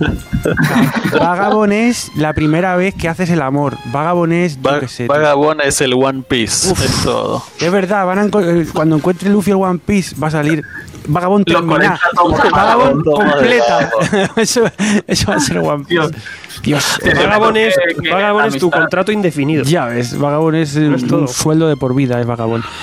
Que si la va a terminar, ahora ha vuelto el maestro con Real, que es la obra que estaba haciendo al mismo tiempo Sí. que Vagabond, así que a ver si calienta la Yo muñeca. te- tendrán y- un cofre el final para cuando muera que alguien lo ponga, porque si no, no. Bueno, y no bueno es tan viejo. pasa un poco lo mismo con Berserk, ¿no? Ver, Berserk serie va a su rollo. su Berserk rollo, para, tira, para, tira, pero este es que ha estado parado mucho tiempo. Pero bueno, ahora ha vuelto ya el señor Inoue, o sea que a ver, Sí, sí. A ver por dónde tira. Y-. O sea ¿Qué que mientras, dice? que mientras que siga dibujando Real, Claro, eh, hay margen de que empiece con Vagabond cuando se aburra de eso digo dibujar. que hay esperanza, no es como si el hombre estuviese ahí súper enfermo, yo qué sé, ahí en plan... Siempre ha estado activo en unas cosas o en otras, ha estado muy metido en el rollo del básquet, ilustrando en periódicos y demás. Y no sé, por cosas, creo que dijo que eran asuntos familiares o tal, la, la petaría y ha parado el carro, pero tío, ya volverá, vamos, ya ha vuelto con Real, así que ya veremos si vuelve a... Y nos Siempre, cuenta. sí, siempre es muy difícil de opinar de estas cosas Claro. porque obviamente no se hacen públicas, pero lo que a mí más me llama la atención es que sabiendo de que, o si no sabían, de que Vagabond era una adaptación de una novela que ya, que ya existía de, de Musashi Miyamoto, pero hace mucho tiempo ya este, Inoue había declarado que él ya sabía cómo iba a terminar el manga. De Claro. hecho, en su oficina tiene una, ¿cómo se dice? Un- una pintura que él dijo, bueno, esta va a ser la última viñeta, así va a terminar el manga. O sea que él sabe cómo va a terminarlo. Claro. No se sabe qué es lo que pasó. Le, le agarró un bloqueo, la musa de la inspiración lo dejó, Mm. este, porque mucha gente diría que está ya en la recta final, no, no le debe faltar mucho al manga para terminar, Exacto. pero Es que donde acaba el manga, spoiler, o sea, donde- hasta donde llega, no voy a decir nada, ¿vale? Pero ya eh, se intuye que va al encuentro al que tiene que ir ya. Sí, sí, el Ya sabemos final- con quién. pero, pero no, no, no creo que sea un spoiler, es la vida de, Claro, del a ver, hombre. no, digo a la por- gente, al fin y al cabo es que le interesa, Claro. sí, es, es un, es un hecho histórico lo que pasó. De hecho, también en España hubo otro manga que se llamaba solamente Musashi, Sí. que retrataba la vida de Musashi Miyamoto, pero era por el autor este de Cyborg 009, que ahora no me acuerdo el nombre. Mm. este que también sacó ahora el, el manga este historias sexuales y cómo era por, por Satori que sacó Sí, mi vida sexual y Sé el otras. manga de Musashi, pero no sé. Shinomori, dices tú. bueno yo lo tengo el manga de Ishinomori. sí, o sea Ishinomori gracias Ishi Ishi Ishinomori este y o sea y mostraba de- desde otro punto de vista la vida de Musashi Miyamoto sí. Bueno, O sea- también Usagi Yojimbo también es eh, una adaptación Claro, ahí de muchas versiones. Muchísimas. Que también Sí. es una maravilla. pues, En Jaiba sale también, es un viejo. O sea, yo no creo que sea un super mega spoiler y nos sorprenda al final, Claro. pero queremos ver eh, la parte final del manga. Queremos de la verlo. obra de- de No Inoue. pasa nada. Ir, haciéndola, que son 20 y pico tomos. 26, 28 No, tomos. 37 ahí 37, ya. nada. Yo de las primeras que me hice con ella es que me Publicadas encanta. 37. Yo es de las Me primeras flipa. que completé así porque esa así que iba, vamos, Dios. comprándola cada vez que iba a la tienda me llevaba tres o cuatro. Yo es que ya te digo, nunca sé decir si me gusta más Versebond o Vagaserk. Nunca lo sé Dios, decir. Dios. No sé. Estoy ahí siempre. Es, no sé. Sí, Tengo que decir una curiosidad que he visto por ahí en un, en un foro, no sé dónde, me parece que por Facebook, tío, un chaval lanzaba la encuesta. ¿Quién es mejor?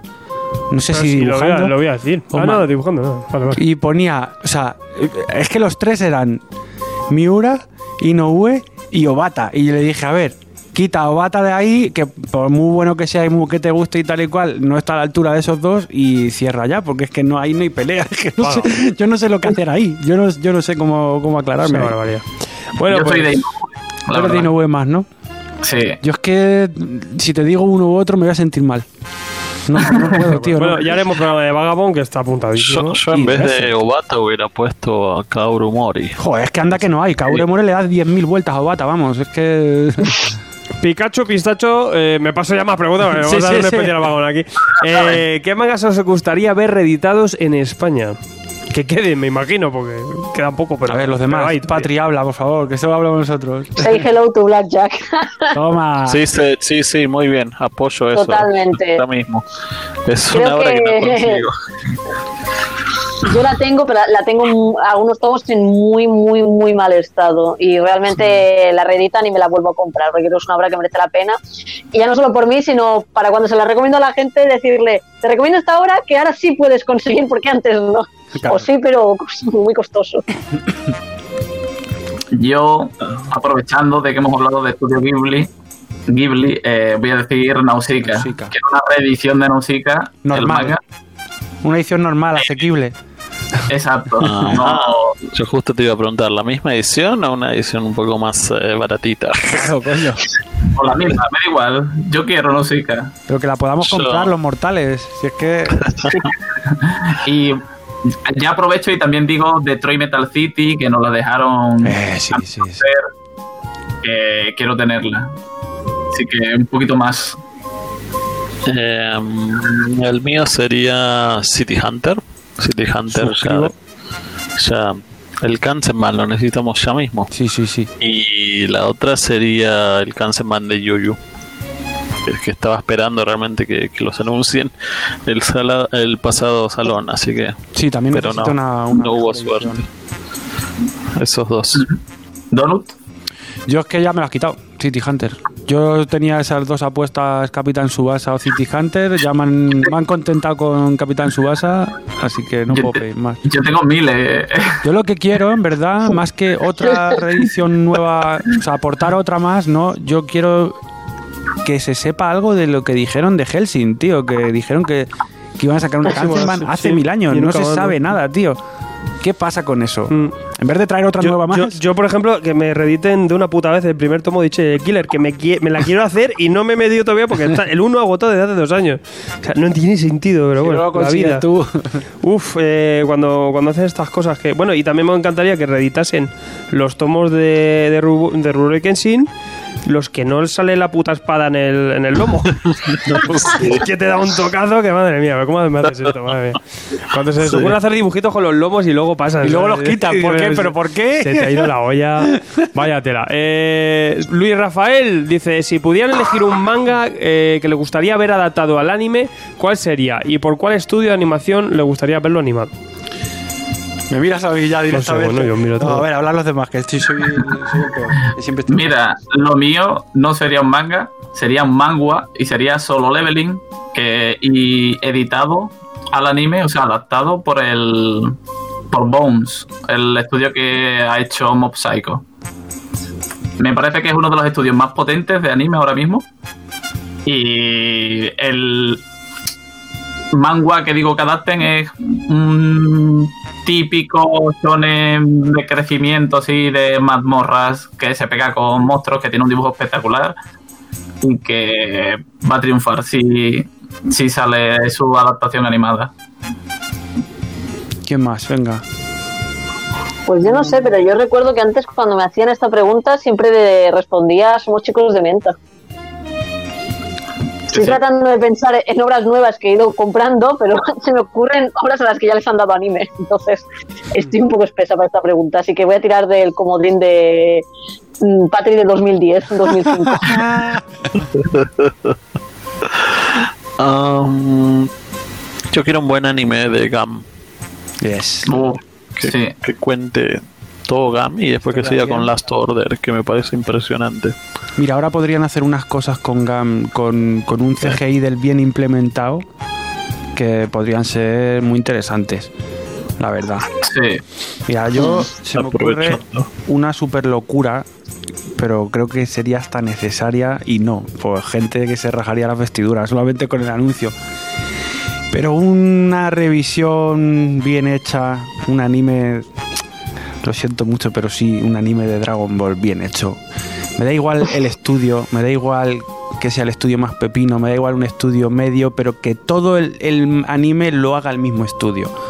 Con la música del de antes, porque la música del anime de Dragon Ball es sublime, toda.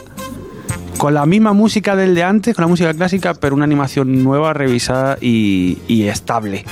Estable. Eso no es Dragon Ball Kai. No, Dragon Ball Kai. No, no, no. preguntar lo mismo. No, Dragon Eh, Ball no, Kai. era, no era solo No, la pelea, pero con buena cortaron No, Dragon no, no. Ball Kai y lo que hicieron fue sacar todo los filler Claro. y poner nuevos openings y nada más. dentro de ahí hay igual, hay capítulos de un estudio, de otro, tal. O sea, es la historia canon sin, la, sin los feelings, pero al fin y al cabo es la misma calidad y encima con nuevo doblaje y nueva música, que ahí la cagaron muchísimo, porque la música de Dragon Ball no se toca, ¿sabes?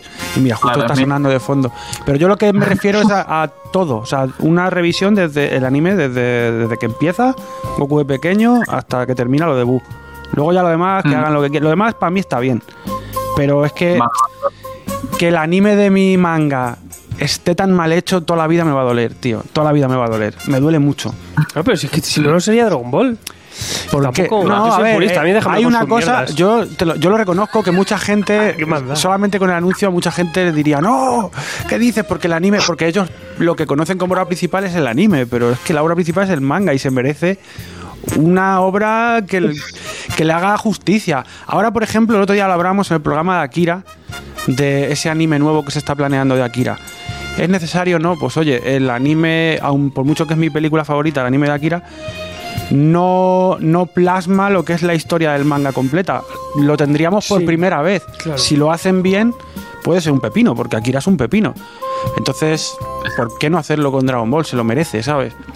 Bueno, en vez de tanta mierda bueno, de bueno. Nuevo, nuevo aniversario, no sé qué, que le, le ponen otra cara, no, házmelo bien.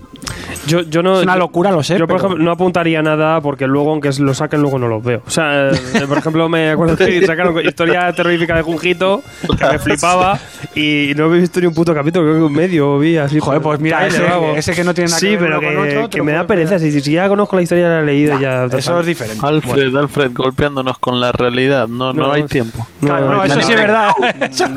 Hombre, a mí, por ejemplo, al revés, me gusta cuando sacan un videojuego chulo. A mí, por ejemplo, los de Naruto me flipan. Pues es que lo hacen tan. Pero es que mira, te, te digo, o sea, yo aunque le dé palos al anime de Dragon Ball y tal, me lo he visto no sé cuántas veces y me lo voy a ver más veces. ¿Sabes? Porque al fin y al cabo Cada- es- viernes. es- eso sí que es una pieza de nostalgia de mi vida y forma parte de mi vida, pero como por poder pedir, Pónmelo en 3D ahora. si yo tuviera cuartos, hombre, ahora en 3D. si lo Y hicieran en bien, 2D. si lo hicieran bien con un CGI bien implementado en ciertas cosas de ayuda, viene bien. The Blacklist Manga dice. es- me encanta. dice, ¿Por qué hay gente que dice que Goku es más fuerte que Luffy? eso es de locos. No, al revés será. Yo- será al revés. Será al Pero revés. Goku es el más fuerte del mundo. O sea, O sea, no dice que- no fuerte. ¿Cómo, cómo? O sea, que hay gente que dice que Goku es más fuerte que Luffy o No, no, que, que Luffy es más fuerte que, que Goku es más fuerte que Luffy. Que Hombre, eso es una Goku locura. es más fuerte menos que tu madre que todo el mundo. Claro, aunque luego palme siete veces, pero te revienta. Goku- a Goku no, no le puedes poner ni a Si, Superman. si mueres delante. porque es majo. Yo creo que Goku es más fuerte que Luffy. Hombre, pues claro. Luffy. Es que no tiene comparación. Vamos Madre a ver. mía, es mi Ah, vida. pero es, es por escala del universo en el que están. Claro, pero por cada universo tú ten en cuenta ya que, que hace mucho tiempo que cualquier personaje de Dragon Ball, si se equivoca y dispara hacia el suelo, explota el planeta. Eh, exacto. Cualquier personaje, no ya Goku. Entonces, pues Goku, que es el principal, pues, que es un dios ya. Claro. Dígate no Goku y que ya se, pone, ya se pone en plan que no sabe ni dónde está y te infla. O sea, ya es que no, no hay más. No, puede, Goku, Luffy, o sea, que- con Goku no puede ni con Luffy, tío. ¿qué haces? Luffy, ¿qué haces? No sé, tío. El único ser más fuerte que Goku es vuestras madres. Claro, bueno, vuestras madres y vuestras parejas. Vuestras madres. Eh, Si se ponen hardcore, ganan a, a Goku. Bueno, a Goku le gana a Chichi. En verdad es más fuerte Chichi. que Vea, eh, pues, pues es que se cumple la regla. Chichi va a escape, a escape libre, va. Eh, Chichi, cuidado. Vamos, le pone fino. Pues nada, visto estas preguntacas, eh, ya nos queda nada más que despedirnos y contaros de qué irá el siguiente capítulo, el siguiente tomo de Taku. ¿De qué irá?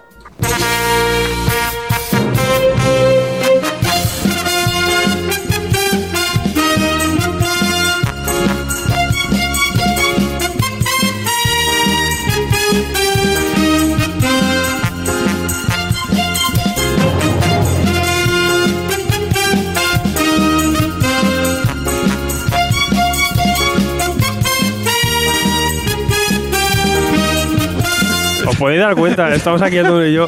Digo, es que no quiero bajar el fade nunca Tío, por tío, esto. Así rollo, ¿te imaginas que ahora no bajo nunca el este y nos quedamos aquí hasta No mañana? puedo. Hasta que yo quiera.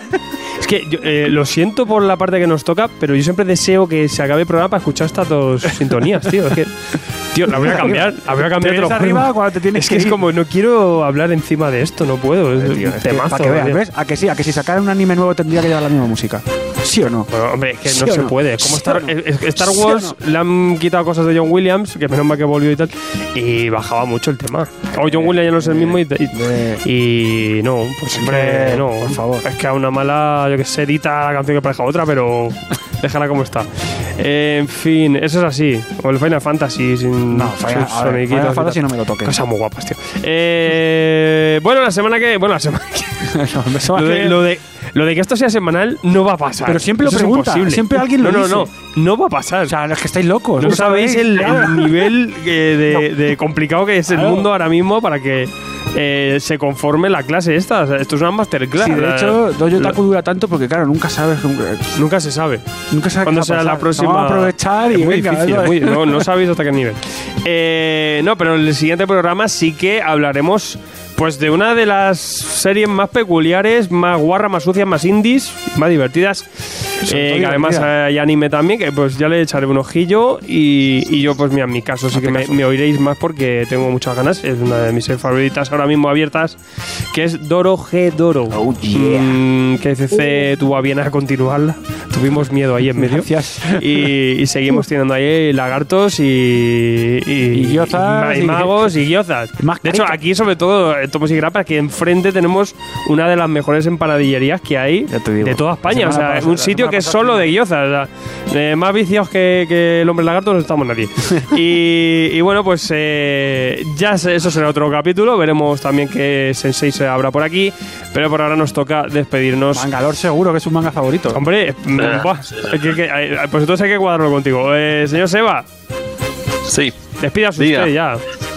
Eh, nada, muchas gracias por invitarme de vuelta. Eh, sí, estoy, voy a hacer todo lo posible y lo imposible para estar eh, la próxima vez acá. Y quiero realmente que Patri esté acá, porque así lo vamos a obligar a que lea Dorohedoro y que vea el anime de. Yes. you gotta do it. Pues Patri, por, por alusiones. por alusiones. bueno, yo me voy a preparar el siguiente programa también para dar todos mis contraargumentos como la que más. Al Un final, placer nuevamente estar aquí. Ya, te estoy con la- secta de. Doro Gedoro. Sí. Ichi. Pues bueno, ya muchas gracias por acogerme en el dojo como todos estos programas y también intentaré estar en el de Dorohedoro, que también es uno de mis mangas favoritos de los que estoy haciéndome y es flipante. Por favor, leed Dorohedoro, es lo que tenéis que hacer. Yeah. Comer guiozas. Comer ya. Pero no mucho que repiten. Bueno. Mejor para comer. Cada uno tiene. un- No, la callosa me la dejáis para mí. Señor Donut. Pues encantado una vez más de haber estado aquí y, por supuesto, como siempre digo, echando de menos a los compañeros que no han podido. A los asistir. es que los profesores. Hay F. algunos que caen, le pegan unas F, tollinas. F en el chat por nuestros compañeros que no han podido venir. Encantado de expandir el ansia con 3x3 ojos. Yo con que uno de los que nos escuche se acerque a comprárselo por curiosidad y se vicie, y se envicie con la droga de Yuzo Takada, estaré contento. Qué bien. Y súper ansioso por el programa que viene, porque ahora mismo la verdad que estoy mega hypeado con Dorohedoro. Vamos a hacer especial, tanto vamos a hablar del anime como del manga. Y, pues, Y, que y molaría hablar de Kuayashira, ¿no? De que podemos hablar, pasa que es- vamos a hablar, Bueno, obviamente, lo sí, que pasa claro. es que no tiene mucha carrera. Da igual, le llamamos. Mira, seguro que Eh, viene pues, habla con él Seguro para que hacer un Skype aquí. con ella. Digo, esto Con es un ella. poco Skyper, todo esto. Eh, es verdad que yo siempre digo que es un nombre, pero, pero claro, porque no he visto fotos. Es una muchacha, Entonces, yo- una muchacha. Kuayashida, es que me suena a rapero. Sí. ¿Sabes? A, a Q- cantante trap. y Double S. Hayashida y, Y claro, y es que es un poco, grupo juntos. Un poco eso, eh, yo qué sé. En fin, un no me hagáis caso. Eh, Si sí, no, me- si- me acuerdo en un vídeo de YouTube que dije de autor y la gente, ¿por qué dice? Si Tal. no empezamos y terminamos con tonterías y decimos tonterías durante, Sí, no que llevamos otaku. muchas horas Claro, aquí, ¿eh? Y cuesta encontrar el- la herejía, lo tiene que las hay. comprender la gente. Em, pues nada, eh, estaremos ahí atentos. eh, como siempre, pues un placer dar esta clase. Em, eh, preparaos todas las catas, aprendeos todas las llaves y reponeos para, para la siguiente porque va a haber va a haber En el E15. próximo programa, todos con mascarica custom. Tenéis que venir todos con una mascarica hecha de casa, Venga, vale. cada uno a vuestro No, estilo. yo me voy a comer a un tipo. Tú te vas a comer a un tío. lo enseño. Tengo dentro a alguien. Eh, pues nada, eh, pues eh, clase 3. ¿Esta era la 3? Esta era la cuatro, ¿A clase- 4 ya? clase cuatro ah, finalizada. estamos ya rodados. Claro. Pues nada, eh, el mes que viene más, chicos. Muchas gracias y a leer mucho, aunque sea de derecha a izquierdas o de izquierda a derecha. Da un poco Como igual, nos da, nos da mucho igual aquí. Pero leer. A leer. ¡Hala! Ciao. Sayonara. Adiós. Adiós.